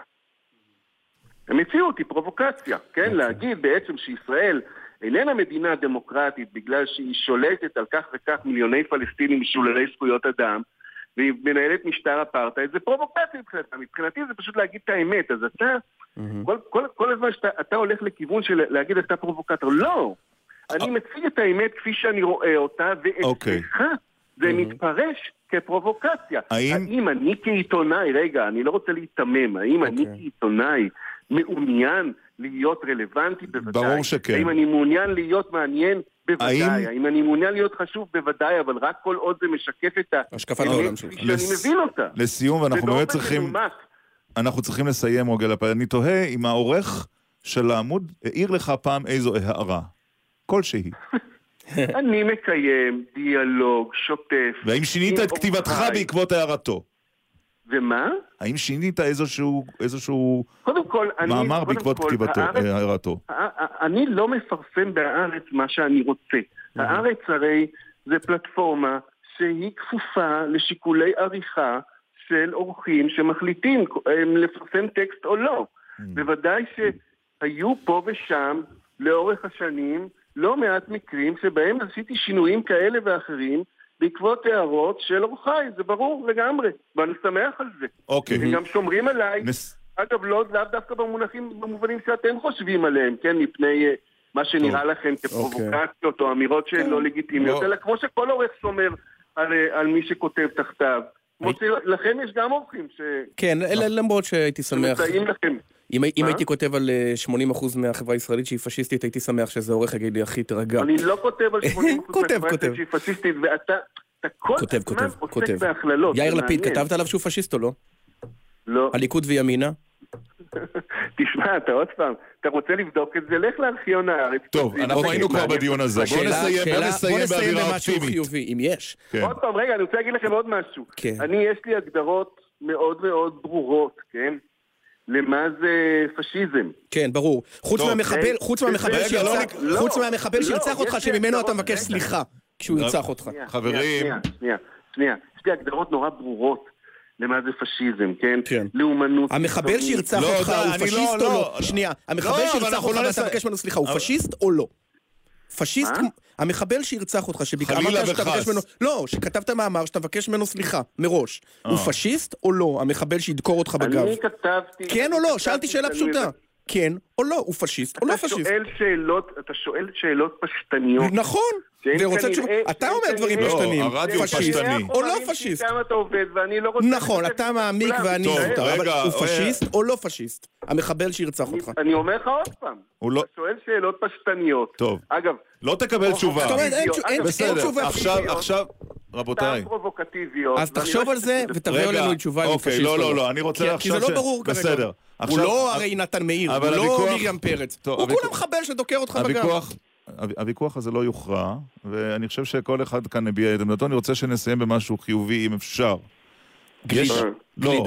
יש משהו חיובי שאתה יכול לומר על איזושהי תוכנית שצפית, רוגל אלפר, או שאין דבר כזה? תשמעו. אל- תשמע מיואש. אני יודע שזה לא, לא, קשה לא, ומאתגר. אני לא- נשמע... אם יש משהו חיובי. אני- מסביר עוד פעם. אתם, אתם מתייחסים אליי עכשיו, אליי עכשיו עוד פעם כמי שכותב כ- על, על התסריט ועל התאורה ועל הבימוי ואם כדאי לצפות או לא כדאי לצפות כל הפן הצרכני הזה של צפייה בטלוויזיה שאני בכלל לא מתעסק בו בשנים האחרונות, כן? זאת אומרת, ברור שיש דברים שאני רואה בטלוויזיה. אני בסך הכל לא- ביקשתי מה אתה משהו אוהב? הוא רק חיובי. שאל מה אתה אוהב לראות בטלוויזיה. אם יש משהו כזה. אני רואה בעיקר אה, להנאתי, אה, אה, טוב, זה ממש הגילטי פלז'ר שלי, כן? נו, אה, שוטרים בדם, אוקיי. שזה סדרת משטרה אמריקאית ממש גרועה. אוקיי. לחלוטין. טוב, אה, שהיא עם תום סלק. אוקיי. אה, אבל זה ממש... זה, זה ממש משהו ישראלי שאתה אוהב או שאין דבר כזה?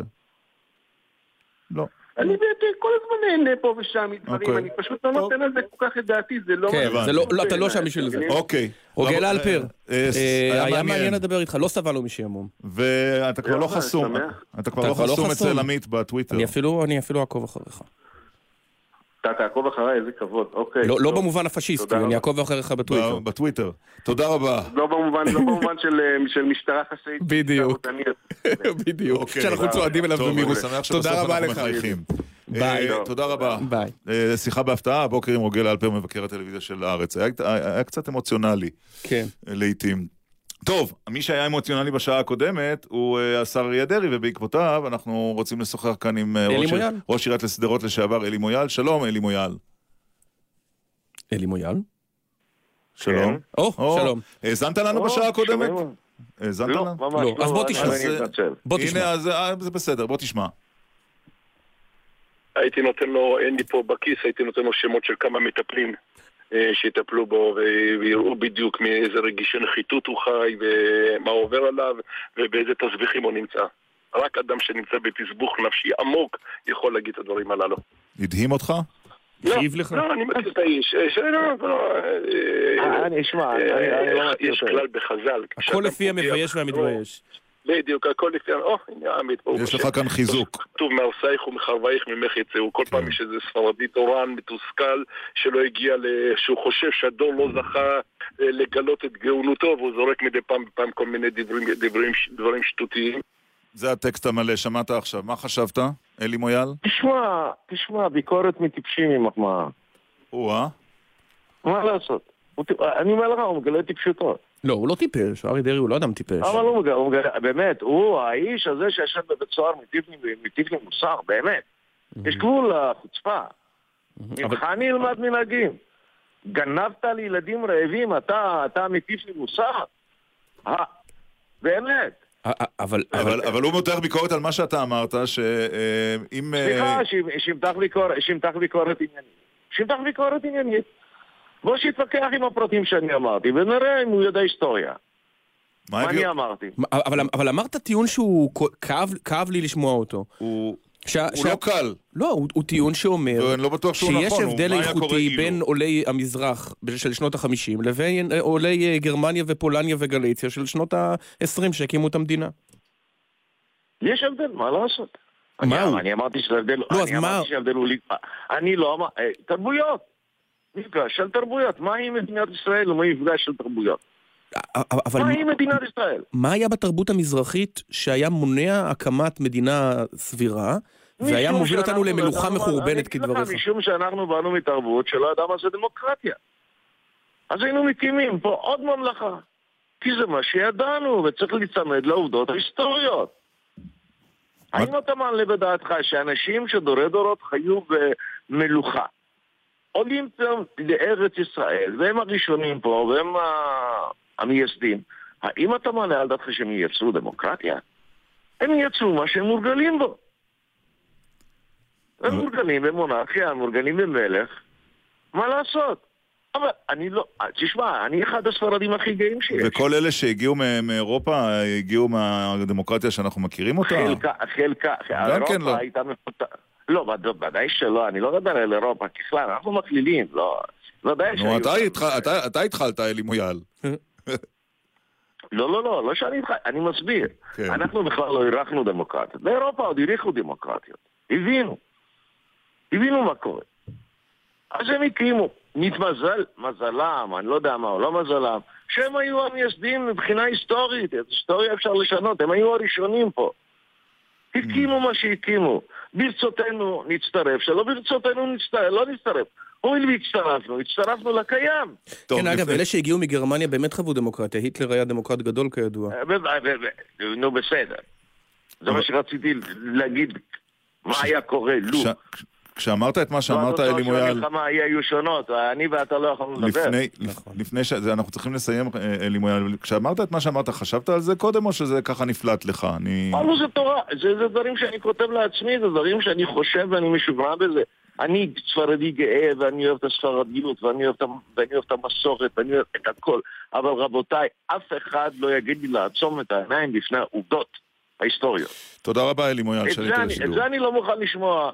אני מוכן להתווכח על העובדות ההיסטוריות, אבל אה, זהו, לא יותר מזה. תודה. אלי מויאל, אתה שואל אותי אם אני גאה...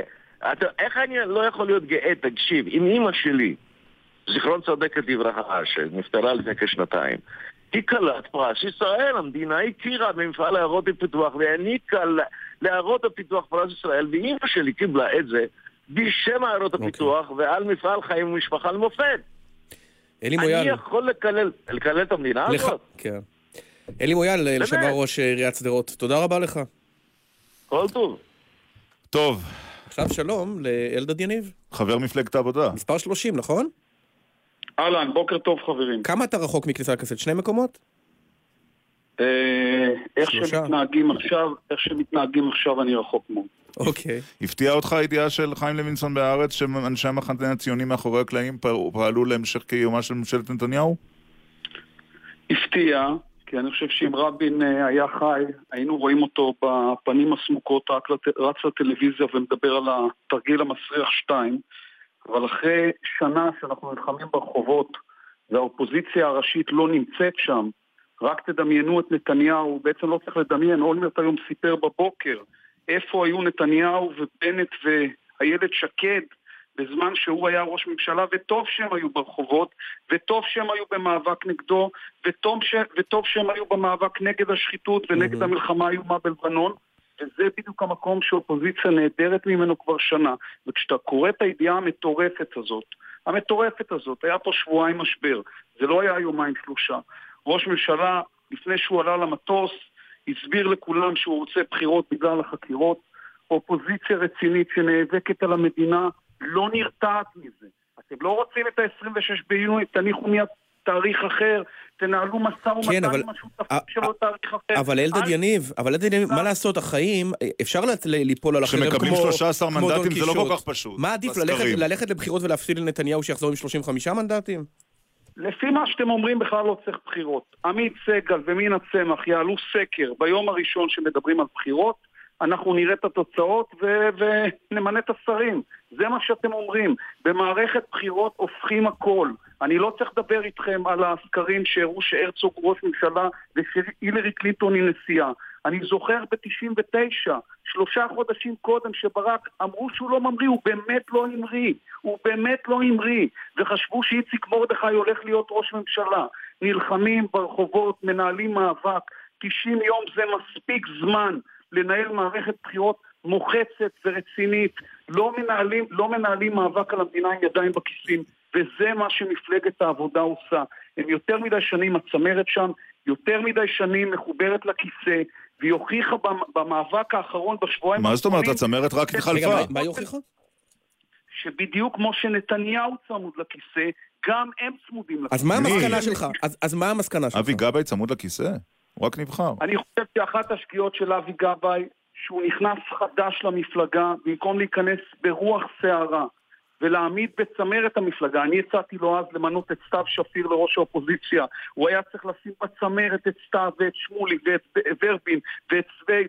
ואת כל הצמרת החדשה, ולעשות שם חילופי דורות דרמטיים. אנשים זה... שנמצאים 20 שנה בפוליטיקה, בכנסת, הם אוקיי. לא רעבים ולא יכולים לעשות... אז מה המסקנה? מה המסקנה שלך מזה, הפוליטית? המסקנה הפוליטית שלי כבר uh, בשבועות הארוכים האחרונים, אני לא, לא חושב שאני אמשיך שם, אני לא חושב שאני אהיה חלק ממפלגת העבודה, אני לא חושב שאני יכול להיות חלק ממפלגת העבודה כשאני ואחרים מובילים מאבק יותר משנה ברחובות. הזמנו אותם, התחננו אליהם לבוא להיות חלק מהמאבק הזה, הם נהדרים. אני רואה בקהל את סתיו ואת שמולי ואת ורבין ואת סווייד, אני לא רואה את הצמרת... לא את גבאי, פרץ, הרצוג וכו'. אבל יכול להיות... גבאי בא פעם אחת, ולדעתי הטעות המכרעת ביותר שלו, שהוא נבחר הוא הגיע להפגנות פתח תקווה כי הוא לא היה פוליטיקאי.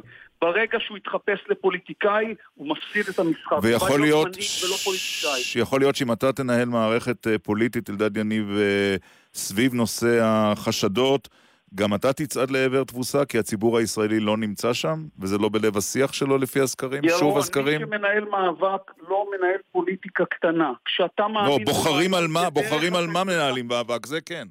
בוחרים על מה? על הדבר, אתה מנהל מאבק על הדבר הנכון, לא על הכיסא. ואם יתברר כשפותחים את הקלפיות שמספיק אנשים מאמינים בך, אתה גם תשב על הכיסא ותשנה עולם. ואם לא, אתה תמשיך את המאבק עד שאתה תשכנע אנשים שזה המאבק האמיתי והנכון. לא מנהלים מאבק על כיסא בכנסת. בשביל זה יש לנו את נתניהו. לא צריך להחליף אותו. אם אתם, כל העיסוק שלכם זה במי ישב על הכיסא במקומו, ואתם לא נאבקים על דרך, אתם לא שווים כלום ולא רואים להחליף אותו. וההחלטה אם אתה פורש ממפלגת העבודה או לא, מתי תחליט?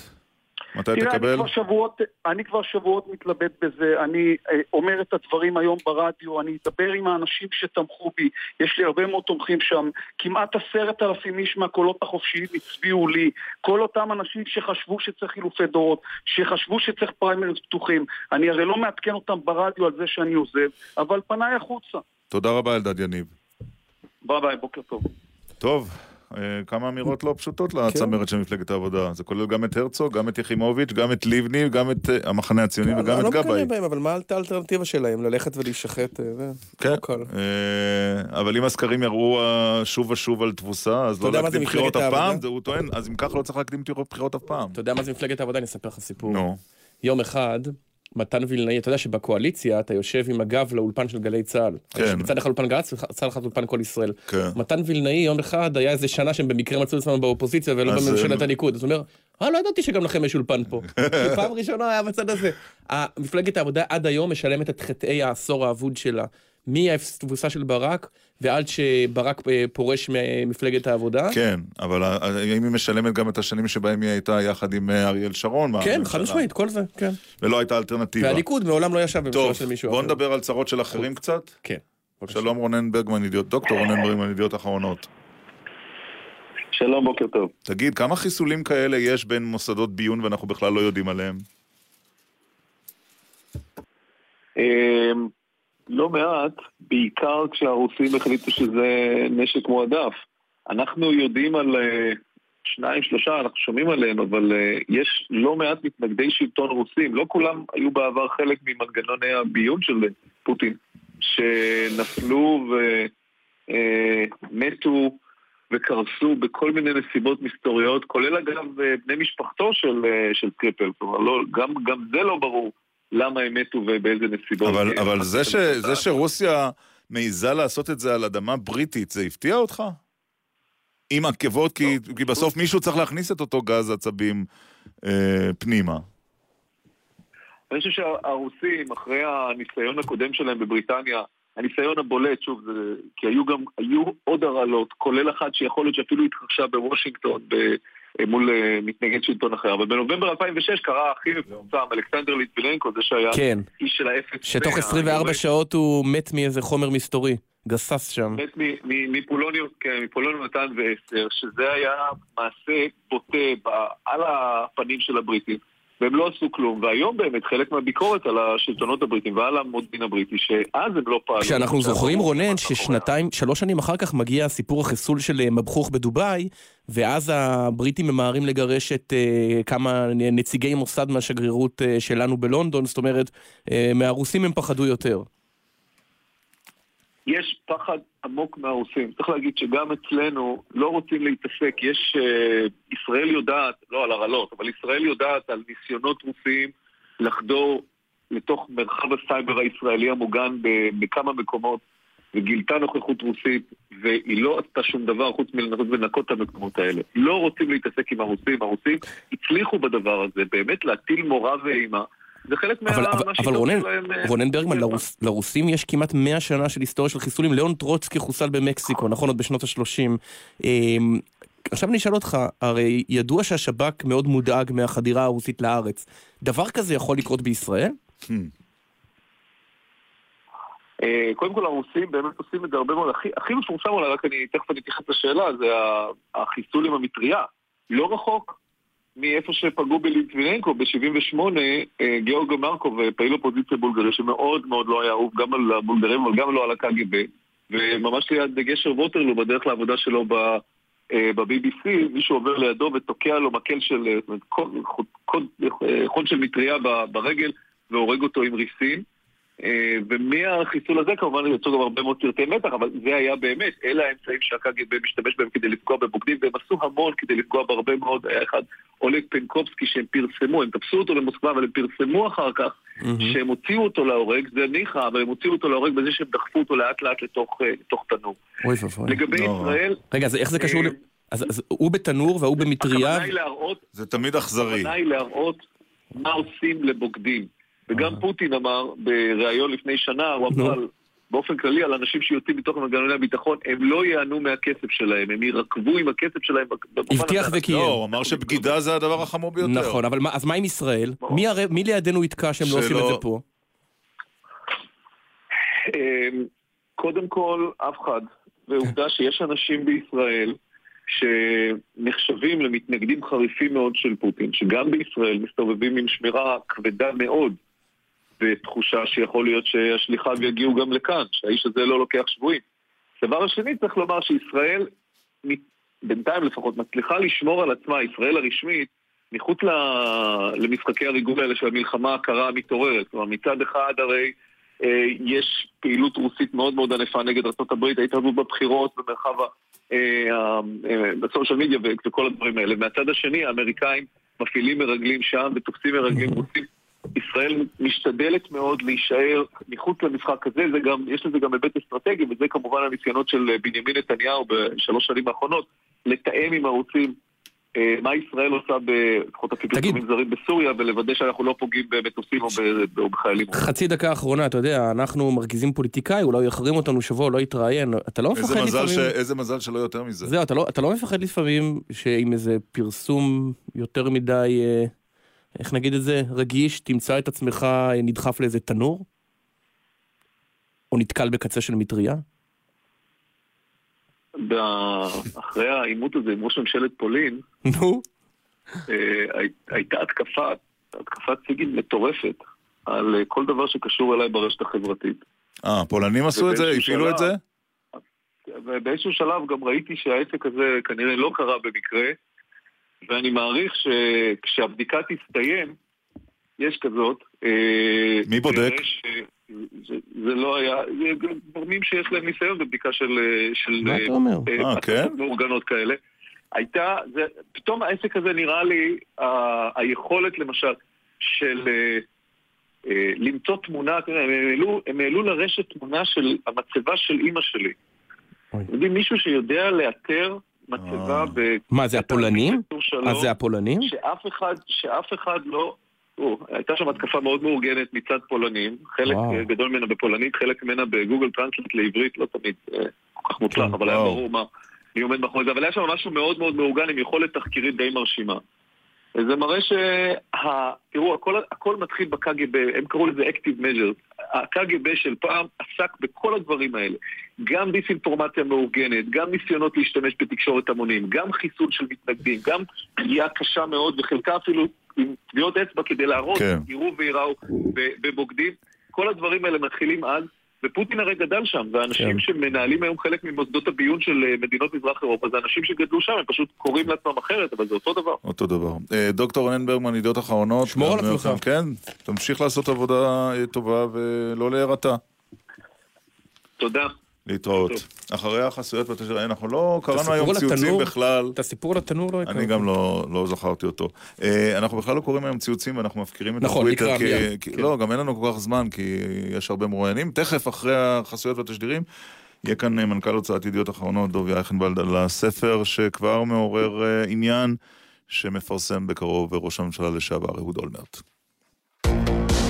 אתם מאזינים לגלי צה"ל. ראיון עם רוגל אלפר יש פרסומת של השחר העולה. טוב. אנחנו לא מכוונים כאן את ה- כן, חסרו לי והתשדירים. 4-5 דקות בריאיון עם לפיד לסגור? את סיפור הצבא, כי היו שם כמה גרסאות. אתה צריך עוד שעה, אתה, אומר שאתה צריך עוד שעת שידור, כן. שעתיים לא מספיק בדקל כן, סגל. נו. טוב, אה, נפנה את זה לגורמים הממונים. אבל היה ריאיון מעניין עם אלפר. היה פייט מעניין. כן, לעיתים היה קצת יותר מדי אמוציונלי לטעמי, אבל בסדר, זו רק דעתי. אוקיי. מי, אני שאקבע פה? כן. אולמרט, אולמרט הולך להוציא ספר, כבר מתפרסמים היום כמה קטעים, קטעים קצרים. שלום לדובי אייכנפלד, מנכ"ל הוצאת ידיעות ספרים. שלום וברכה, כן, הקטעים הארוכים יותר מחר בשבעה ימים. ואפשר גם להגיד אה, חבר אישי שלו, אה, ראש הממשלה לשעבר, נכון? אה, כן, 20 שנות היכרות, התחלתי את זה את כתב היד הזה שעבר גלגולים כל כך קשים וארוכים עוד בכיכר ספרא בירושלים. אז אה, 20 שנות עבודה, כן, כמובן. אחד הפרקים פורסם לפני... אפילו אהבה. פורסם לפני איזה עשר שנים, נכון. אחד הפרקים, אה, מתוך ספרו שיצא בקרוב, אני זוכר את הכפולה שיאיר בידיעות. לפיד עורך אותו או משהו אמרו אז. כן. אה, בידיעות ב- לפני נכון. עשור, בתוספת האדומה של ידיעות אחרונות. אה, את ההיילייטים, את ה- את הכותרות אתם מוציאים היום ומחר אה, מהדברים של אולמרט? אני חושב שהספר הזה 900 עמודים, אה, שאולמרט כותב אה, מה שנקרא מדם ליבו. אז, אה, והספר הזה עבר, כתב היד הזה עבר כל כך הרבה מהמורות. כולל את משטרת ישראל. רק אתה זוכר את אותו בוקר אה, ביוני 2017 שאתה מתקשר אליי ואומר לי, דובי, אתה מוכן לעלות לשידור כי יש חיפוש אצלכם ב- על ידי משטרת ישראל? לא עלית למרבה הצער אז. לא, לא, הוא לא יכול היה, שיבוש, הזהירו אותו משיבוש. אמרו לי שזה שיבוש, ישר אמרתי לו, אה, אמרו לי שיבוש, אבל דרך אגב, המשטרה לא היו עוד. ההדלפה הייתה עוד לפני שהמשטרה הייתה. הכתב היד הזה עבר כל כך הרבה מהמורות, כל כך הרבה, לא היה גוף אחד באמת. והצנזורה פסלה אותו או לא? היה- לא, קטעים או- או בסוף לא? אני לא... בסופו של דבר, כתב היד הזה יצא בסוף שבוע הבא. כמו שאני אומר, אין, אין גוף רגולטורי במדינת ישראל, אה, החל מהפרקליטות והמשטרה והצבא ו... ו- יש ועדת שרים שצריכה לאשר ספר כזה. וועדת שרים ובתי המשפט ושלום ומחוזי ועליון. הוא עבר באמת אה, הרבה מאוד... אז. כמה מכתב היד המקורי, אבל- דובי אכנבלד, כמה מכתב היד המקורי קוצץ על ידי גורמים שונים שזה התפקיד שלהם להערכתך?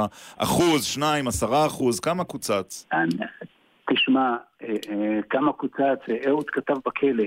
אה, אהוד כתב בכלא, ראש ממשלת ישראל יושב בכלא. באמת, אתה יודע, אם יש לכם דקה, תחשבו על התפאורה ההיסטורית. יצא- לנו לצערנו לחשוב עליה בחודשים האחרונים גם, שוב. וואי וואי, יושב ראש ממשלה בתא קטן של 12 מטר, אתה יודע, בכלא מעשייה, ראש ממשלה של כולנו, יושב על איזה כיסא של כתר פלסטיק, עם, אה, עם הדפים הצהובים, ויושב וכותב בכתב יד, המנורה שמשתרשרת מהתקרה.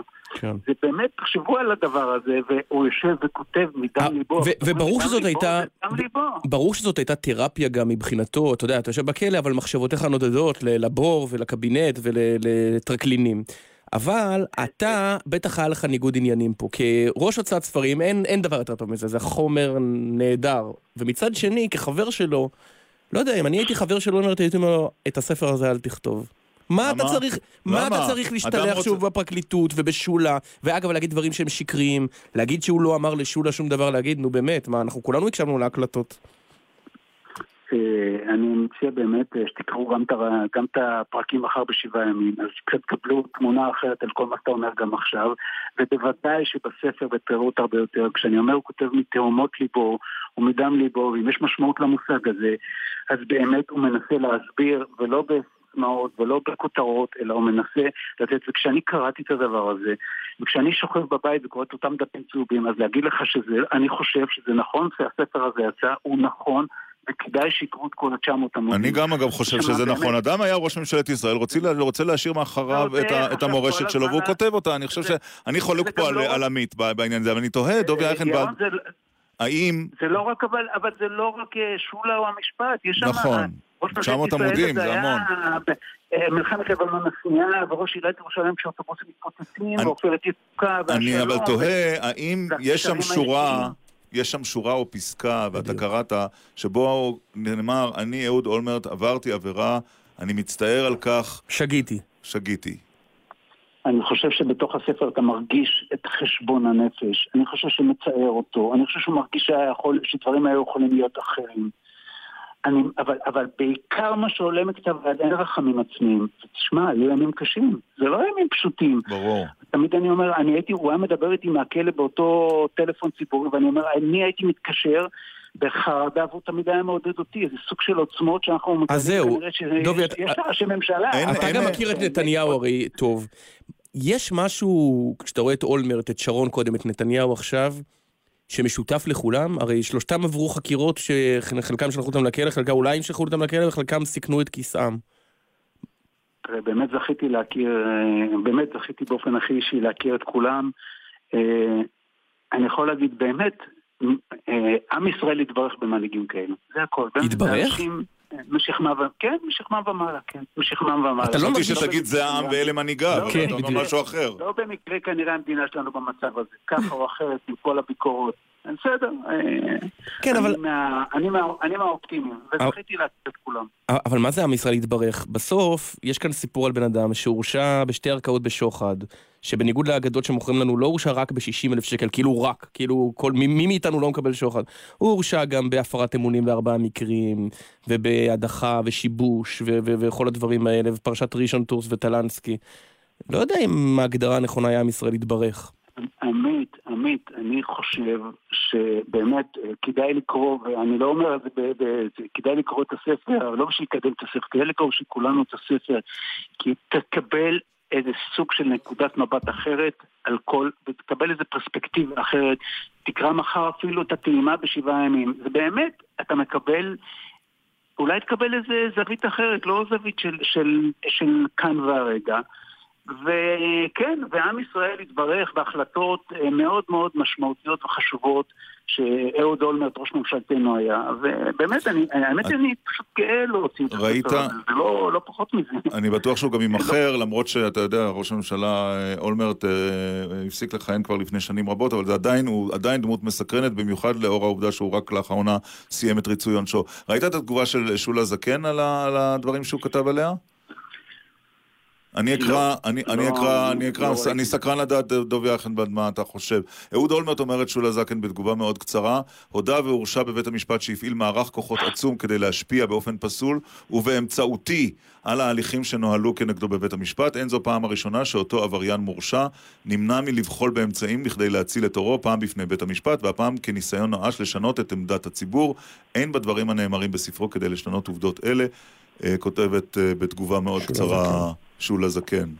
כלומר... ירון, אני לא, לא, לא, לא נכנס באמת, אני מניח שהרבה, הספר הזה, ואפילו הכתבה מחר בשבעה ימים תראו הרבה מאוד אה, תגובות להרבה מאוד אנשים. גם אהוד ברק כבר הגיב. מכל הצדדים. מכל הצדדים. אה, אני מציע לקרוא את הטקסט, אה, אני חושב שזה ספר חשוב באמת. אני, הספר הזה, כמו שאמרתי, עבר את כל, את כל הבעיות וכל המהמורות אה, שניתן היה, וכשהוא יצא לאור, אז אה, בסוף שבוע הבא אני מציע לכולם אה, כמה הוא לקרוא יעלה? אותו. ו... כמה הוא יעלה? כן? לא- אתה מתקיל אותי עכשיו בשאלות שאני לא זוכר בדיוק, לא, לא זוכר כרגע, זה ספר ראוי ביותר. אוקיי. טוב, נקרא בעניין. איפה זה אבל מתפרסם מחר? לא אמרת. בשבעה ימים. סתם, סתם, אני צוחק. אה, אוקיי. לא אמרת מספיק. לא, אתה מספיק, אז גם כן. אני אמרתי. יפה. אה, מנכ"ל אה, הוצאת ידיעות ספרים, אה, דב יחנבל, תודה רבה על לך. השיחה. תודה. אתה תקרא את הספר? בוודאי, מה השאלה? נראה מרתק. כן. עכשיו בפינת אדם מהיישוב, אנחנו אומרים שלום ליוסף גורמן. שלום, בוקר טוב, ירון ו... אתה- באיזה גובה- באיזה גובה אתה עכשיו? אני ממש עכשיו ירדתי מגובה של 30 מטר, כדי שהרוח לא תפריע לשידור. אה. אתה תולה שלטי חוצות באיילון. נכון. איך מגיעים לזה? הו, הו, הו, זה- זו השאלה. אה, בעצם לפני עשר שנים הציע לי חבר, אה, חזרתי מחו"ל, לעבוד בסנפלינג. והייתי בטוח שמדובר בטבע ומשהו כזה לנפש. הדרכת מטיילים בסנפלינג, למשל, זה נשמע מאוד נחמד. צוקים בגולן. זה מה שחש- זה מה שחשבתי, בדיוק. אוקיי. אבל אה, מצאתי את עצמי על בניינים עם מקדחות ופטישונים וחברה מאוד נחמדה, ספידרמן, אה, מתקין לחברת ברם שנתנה לנו באמת אה, להתקין לה את השלטים היפים על כל איילון. כמה שוקל שלט כזה כשאתם... אה, כלומר, איך מעלים אותו? מעלים אותו עם מנוף, נכון? זה לא משהו שאדם יכול לעלות. זה... זה... אז יש, כן, יש כמה דרכים. יש גם אה, מנופים, אה, כל מיני אמצעים, אבל לפעמים אנחנו גם אה, ממש אה, מגלגלים את השלט אה, איזה קומה או שניים, ולפעמים השלטים, כמו בהלכה, בגשר ההלכה יש להם שלט ענק של 600 מטר רבוע, כן. הוא שמגלגלים שוקל? אותו, פורסים אותו. הוא שוקל בערך 200 קילו. 200 קילו? למה, מאיזה- נייר זה עשוי? אה, זה מחומר PVC, רשת מיוחדת עם הדפסה בבית דפוס שלהם, של ברם, מאוד מאוד מאוד מיוחד. ו... וזה לא חתיכות חתיכות, ריבועים ריבועים, זה הכל אה, שטיח אחד? חתיכות, שיטה של הלחמה, זה חתיכות שמולחמות ביחד. אבל ו- אתם מעלים אותו ו- ביחד, כמקשה אחת. מקשה אחת, ובאמת אה, תולים אותו בעזרת הסיכונים על הקונסטרוקציה, וזורקים אותו תגיד, בנפשו. אוקיי, ואיזו סכנה אה, מקצועית יש? שמה, ש- שזה יבלוט, שזה ייפול? מה תסריט האימים בעצם- שלך? בעצם אה, עבודה כמו ממש מזכיר מתכונת צה"לית. אנחנו עובדים לפי נהלים, וברגע שאנחנו ניגשים לשלט, אה, אנחנו עושים אפס, אה, מנסים להגיע לאפס אה, סכנה, אבל הרוחות בעיקר, זה מה שמפריע לנו. קרה לך פעם שאף שלט? קרה פעם שאף שלט? וואו, זה מסוכן. שלט כזה אה, שעף. אנחנו מאבטחים אותו, כשאנחנו יודעים שמגיעות רוחות חזקות, אנחנו דואגים לאבטח אותו בעזרת כל מיני אלמנטים כמו חבלים, זאת אומרת שאם אם יש חשש שאם משהו יקרה, רוחות של 100 קמ"ש פעם בכמה שנים, אז אנחנו מאבטחים אותו בכמה וכמה דרכים, כדי מהמם. לוודא שלא ייפול ולא אה, לא ייצור נזק באמת. אוקיי, עכשיו, העבודה היא לא בדרך כלל בלילה? תמיד אני רואה את זה בלילות שם שתולים. נכון, בגלל שבאמת, אה, זאת אומרת, אנחנו מובילים את זה שחלק מהשלטים הגדולים יתבצעו בלילה, כי איפשהו הרוחות אה, נרגעות, ולקראת הבוקר מגיעה הבריזה, יש אה, ממש שעות, במיוחד באזור תל אביב והבורסה, כן. שהרוחות אה, ממש אה, ככה עובדות חזק ובאמת מקשות על ההתקנה. עכשיו, מה קורה אם אתה בא לתלות שלט גדול על בניין, ובמקביל החבר'ה מהניקוי יורדים בסנפלינג כדי לנקות את החלונות, אין ניגוד עניינים? או שאתה אומר לו, אדוני, אתה עד קומה 37, אני עד מ-26. זה עליונות אווירית מה שנקרא, אנחנו פשוט עושים עליהם...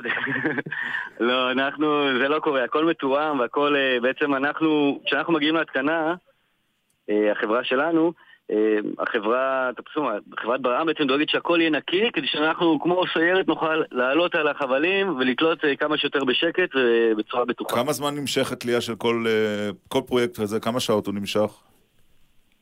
אה, למשל, השלט הגדול הכי בולט בהלכה, כן. אה, הגענו לרמת מקצועיות כזאת שלוקח לנו ממש אה, מרגע שמתחילים בין שעתיים, שלוש ו- וגמרנו. אנחנו עושים הרבה שלטים במהלך היום.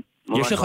יש אתגר מקצועי, נניח אתה מסתובב בחו"ל, בניו יורק, בטוקיו, ורואה שלטים שאתה אומר, וואו, את זה אני רוצה. המגדל- על מגדל הזה עוד לא הייתי. האמת היא שאני, כן, האמת היא שאני רואה דברים שמאוד מאתגרים. אה, אני חייב להגיד שמאתגרים אותי כל הזמן, הקריאייטיב של הפרסום, וכל מיני דברים מאוד מאוד מאוד מאתגרים מעבר לשלט, כתוספת לשלט. אז למשל? אני חווה כל הזמן אתגרים. למשל? למשל, אה, היה להם, אה, אני שכחתי את, את, את, אה, למה הייתה הפרסומת, אוקיי. אבל על הקיר הגדול הזה בהלכה, הם אה, רצו שנתקין שם קיר טיפוס ענקי, זה בעצם שלט של 30 מטר גובה. ועל גבי השלט פשוט קדחנו לתוך הקיר. אה, כל מלא מיני כאלה... כן. כן, כן, כן, ושמנו בובות אה, בגודל אה, בן אדם, שהם אה, סיפרו לנו.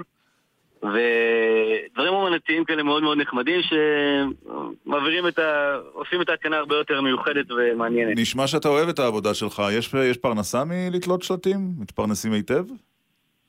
אה, למרות שאני קיבוצניק, אני עדיין אה, אוהב להתפרנס, אז כן. כן, כן, ודאי. יש בזה פרנסה, ומי שכמוני אה, אה, הפך את זה בעצם לקריירה, אז אה, הוא נהיה יותר מקצועי, וכמו כל תחום אחר, אה, יותר, אה, יש לו יותר אה, אפשרויות. יפה. יוסף גורמן, תולה שלטי חוצות באיילון, אדם מן היישוב. תודה רבה לך. אתה מטפס עכשיו לאיזה גובה? 30 מטר חזרה? אני, אני חוזר לאוויר בדיוק כמוכם בעוד אה, חמש דקות ל-30 מטר גובה, כן. בהצלחה. בקטנה. שמחנו. תודה רבה. להתראות. מה היה לנו היום? היה לנו אה, הבוקר אה, שיחה, הייתה לנו הבוקר שיחה עם אריה דרעי, שבין הדברים שאליהם מתייחס, לאמירות מעוררות המחלוקת של ראש עיריית שדרות לשעבר, אה, אלי מויאל, על מה היה קורה לו אה, יוצאי עדות מזרח היו מקימים את ישראל. זו הייתה תגובתו של דרעי. אלי מויאל. שמעת את הדברים שלו על אה, כך שאם המזרחים היו מקימים את מדינת ישראל, הייתה קמה ממלכה... עוד מדינה ערבית מחורבנת. כן. מה חשבת כשהוא אמר את זה? לא יודע, הייתי נותן לו, אין לי פה בכיס, הייתי נותן לו שמות של כמה מטפלים אה, שיטפלו בו ויראו בדיוק מאיזה רגישי נחיתות הוא חי ומה עובר עליו ובאיזה תסביכים הוא נמצא. רק אדם שנמצא בתסבוך נפשי עמוק יכול להגיד את הדברים הללו. ואלי מויאל השיב בשעה שלאחר מכן. תשמע, ביקורת מטיפשים היא מחמאה. באמת, הוא, האיש הזה שישב בבית סוהר מטיף לי- מוסר, באמת. יש גבול לחוצפה. אלדד יניב, מוביל, אחד ממובילי המחאה, אה, התייחס לידיעה לפיה אנשי המחנה הציוני פעל- פעלו מאחורי הקלעים אה, למנוע הקדמת הבחירות לחודש יוני, ואמר שהוא שוקל האם לפרוש. לא מנהלים מאבק על המדינה עם ידיים בכיסים, וזה מה שמפלגת העבודה עושה. צמרת שם יותר מדי שנים מחוברת לכיסא, אני לא, לא חושב שאני אמשיך שם, אני לא חושב שאני אהיה חלק ממפלגת העבודה. כשאני ואחרים מובילים מאבק יותר משנה ברחובות, הזמנו אותם, התחננו אליהם לבוא להיות חלק מהמאבק הזה, הם נהדרים. ועם רוגל אלפר שוחחנו לפני ואחרי החדשות, בשיחה להפתע- בהפתעה שגלשה לדיון אה, תיאולוגי. אני אומר באופן כללי, שמי שיש לו השקפת עולם דתית, פונדמנטליסטית, כמו שהצגתי קודם, שמאמין בבורא עולם, שמשגיח עליו אישית ושיש לו תוכנית בשבילו, ושבגלל התוכנית הזו הוא או מי מבני משפחתו נרצחו וכך הלאה, יש לו השקפת עולם שבאופן בסיסי היא קרובה יותר להשקפת העולם של דאעש. עד כאן התוכנית שלנו, ערך אילן ליאור, הפיקו גל וייצנר ועופר צ'יזיק, על הביצוע הטכני ניב בן אלי, בירושלים צביקה אליהו, עורכת הדיגיטל אלה- אברהם, מיד אחרינו יועז הנדל וניצן הורוביץ. שבת שלום ירון, שבת שלום לכם, נשוב בשבוע הבא. להתראות.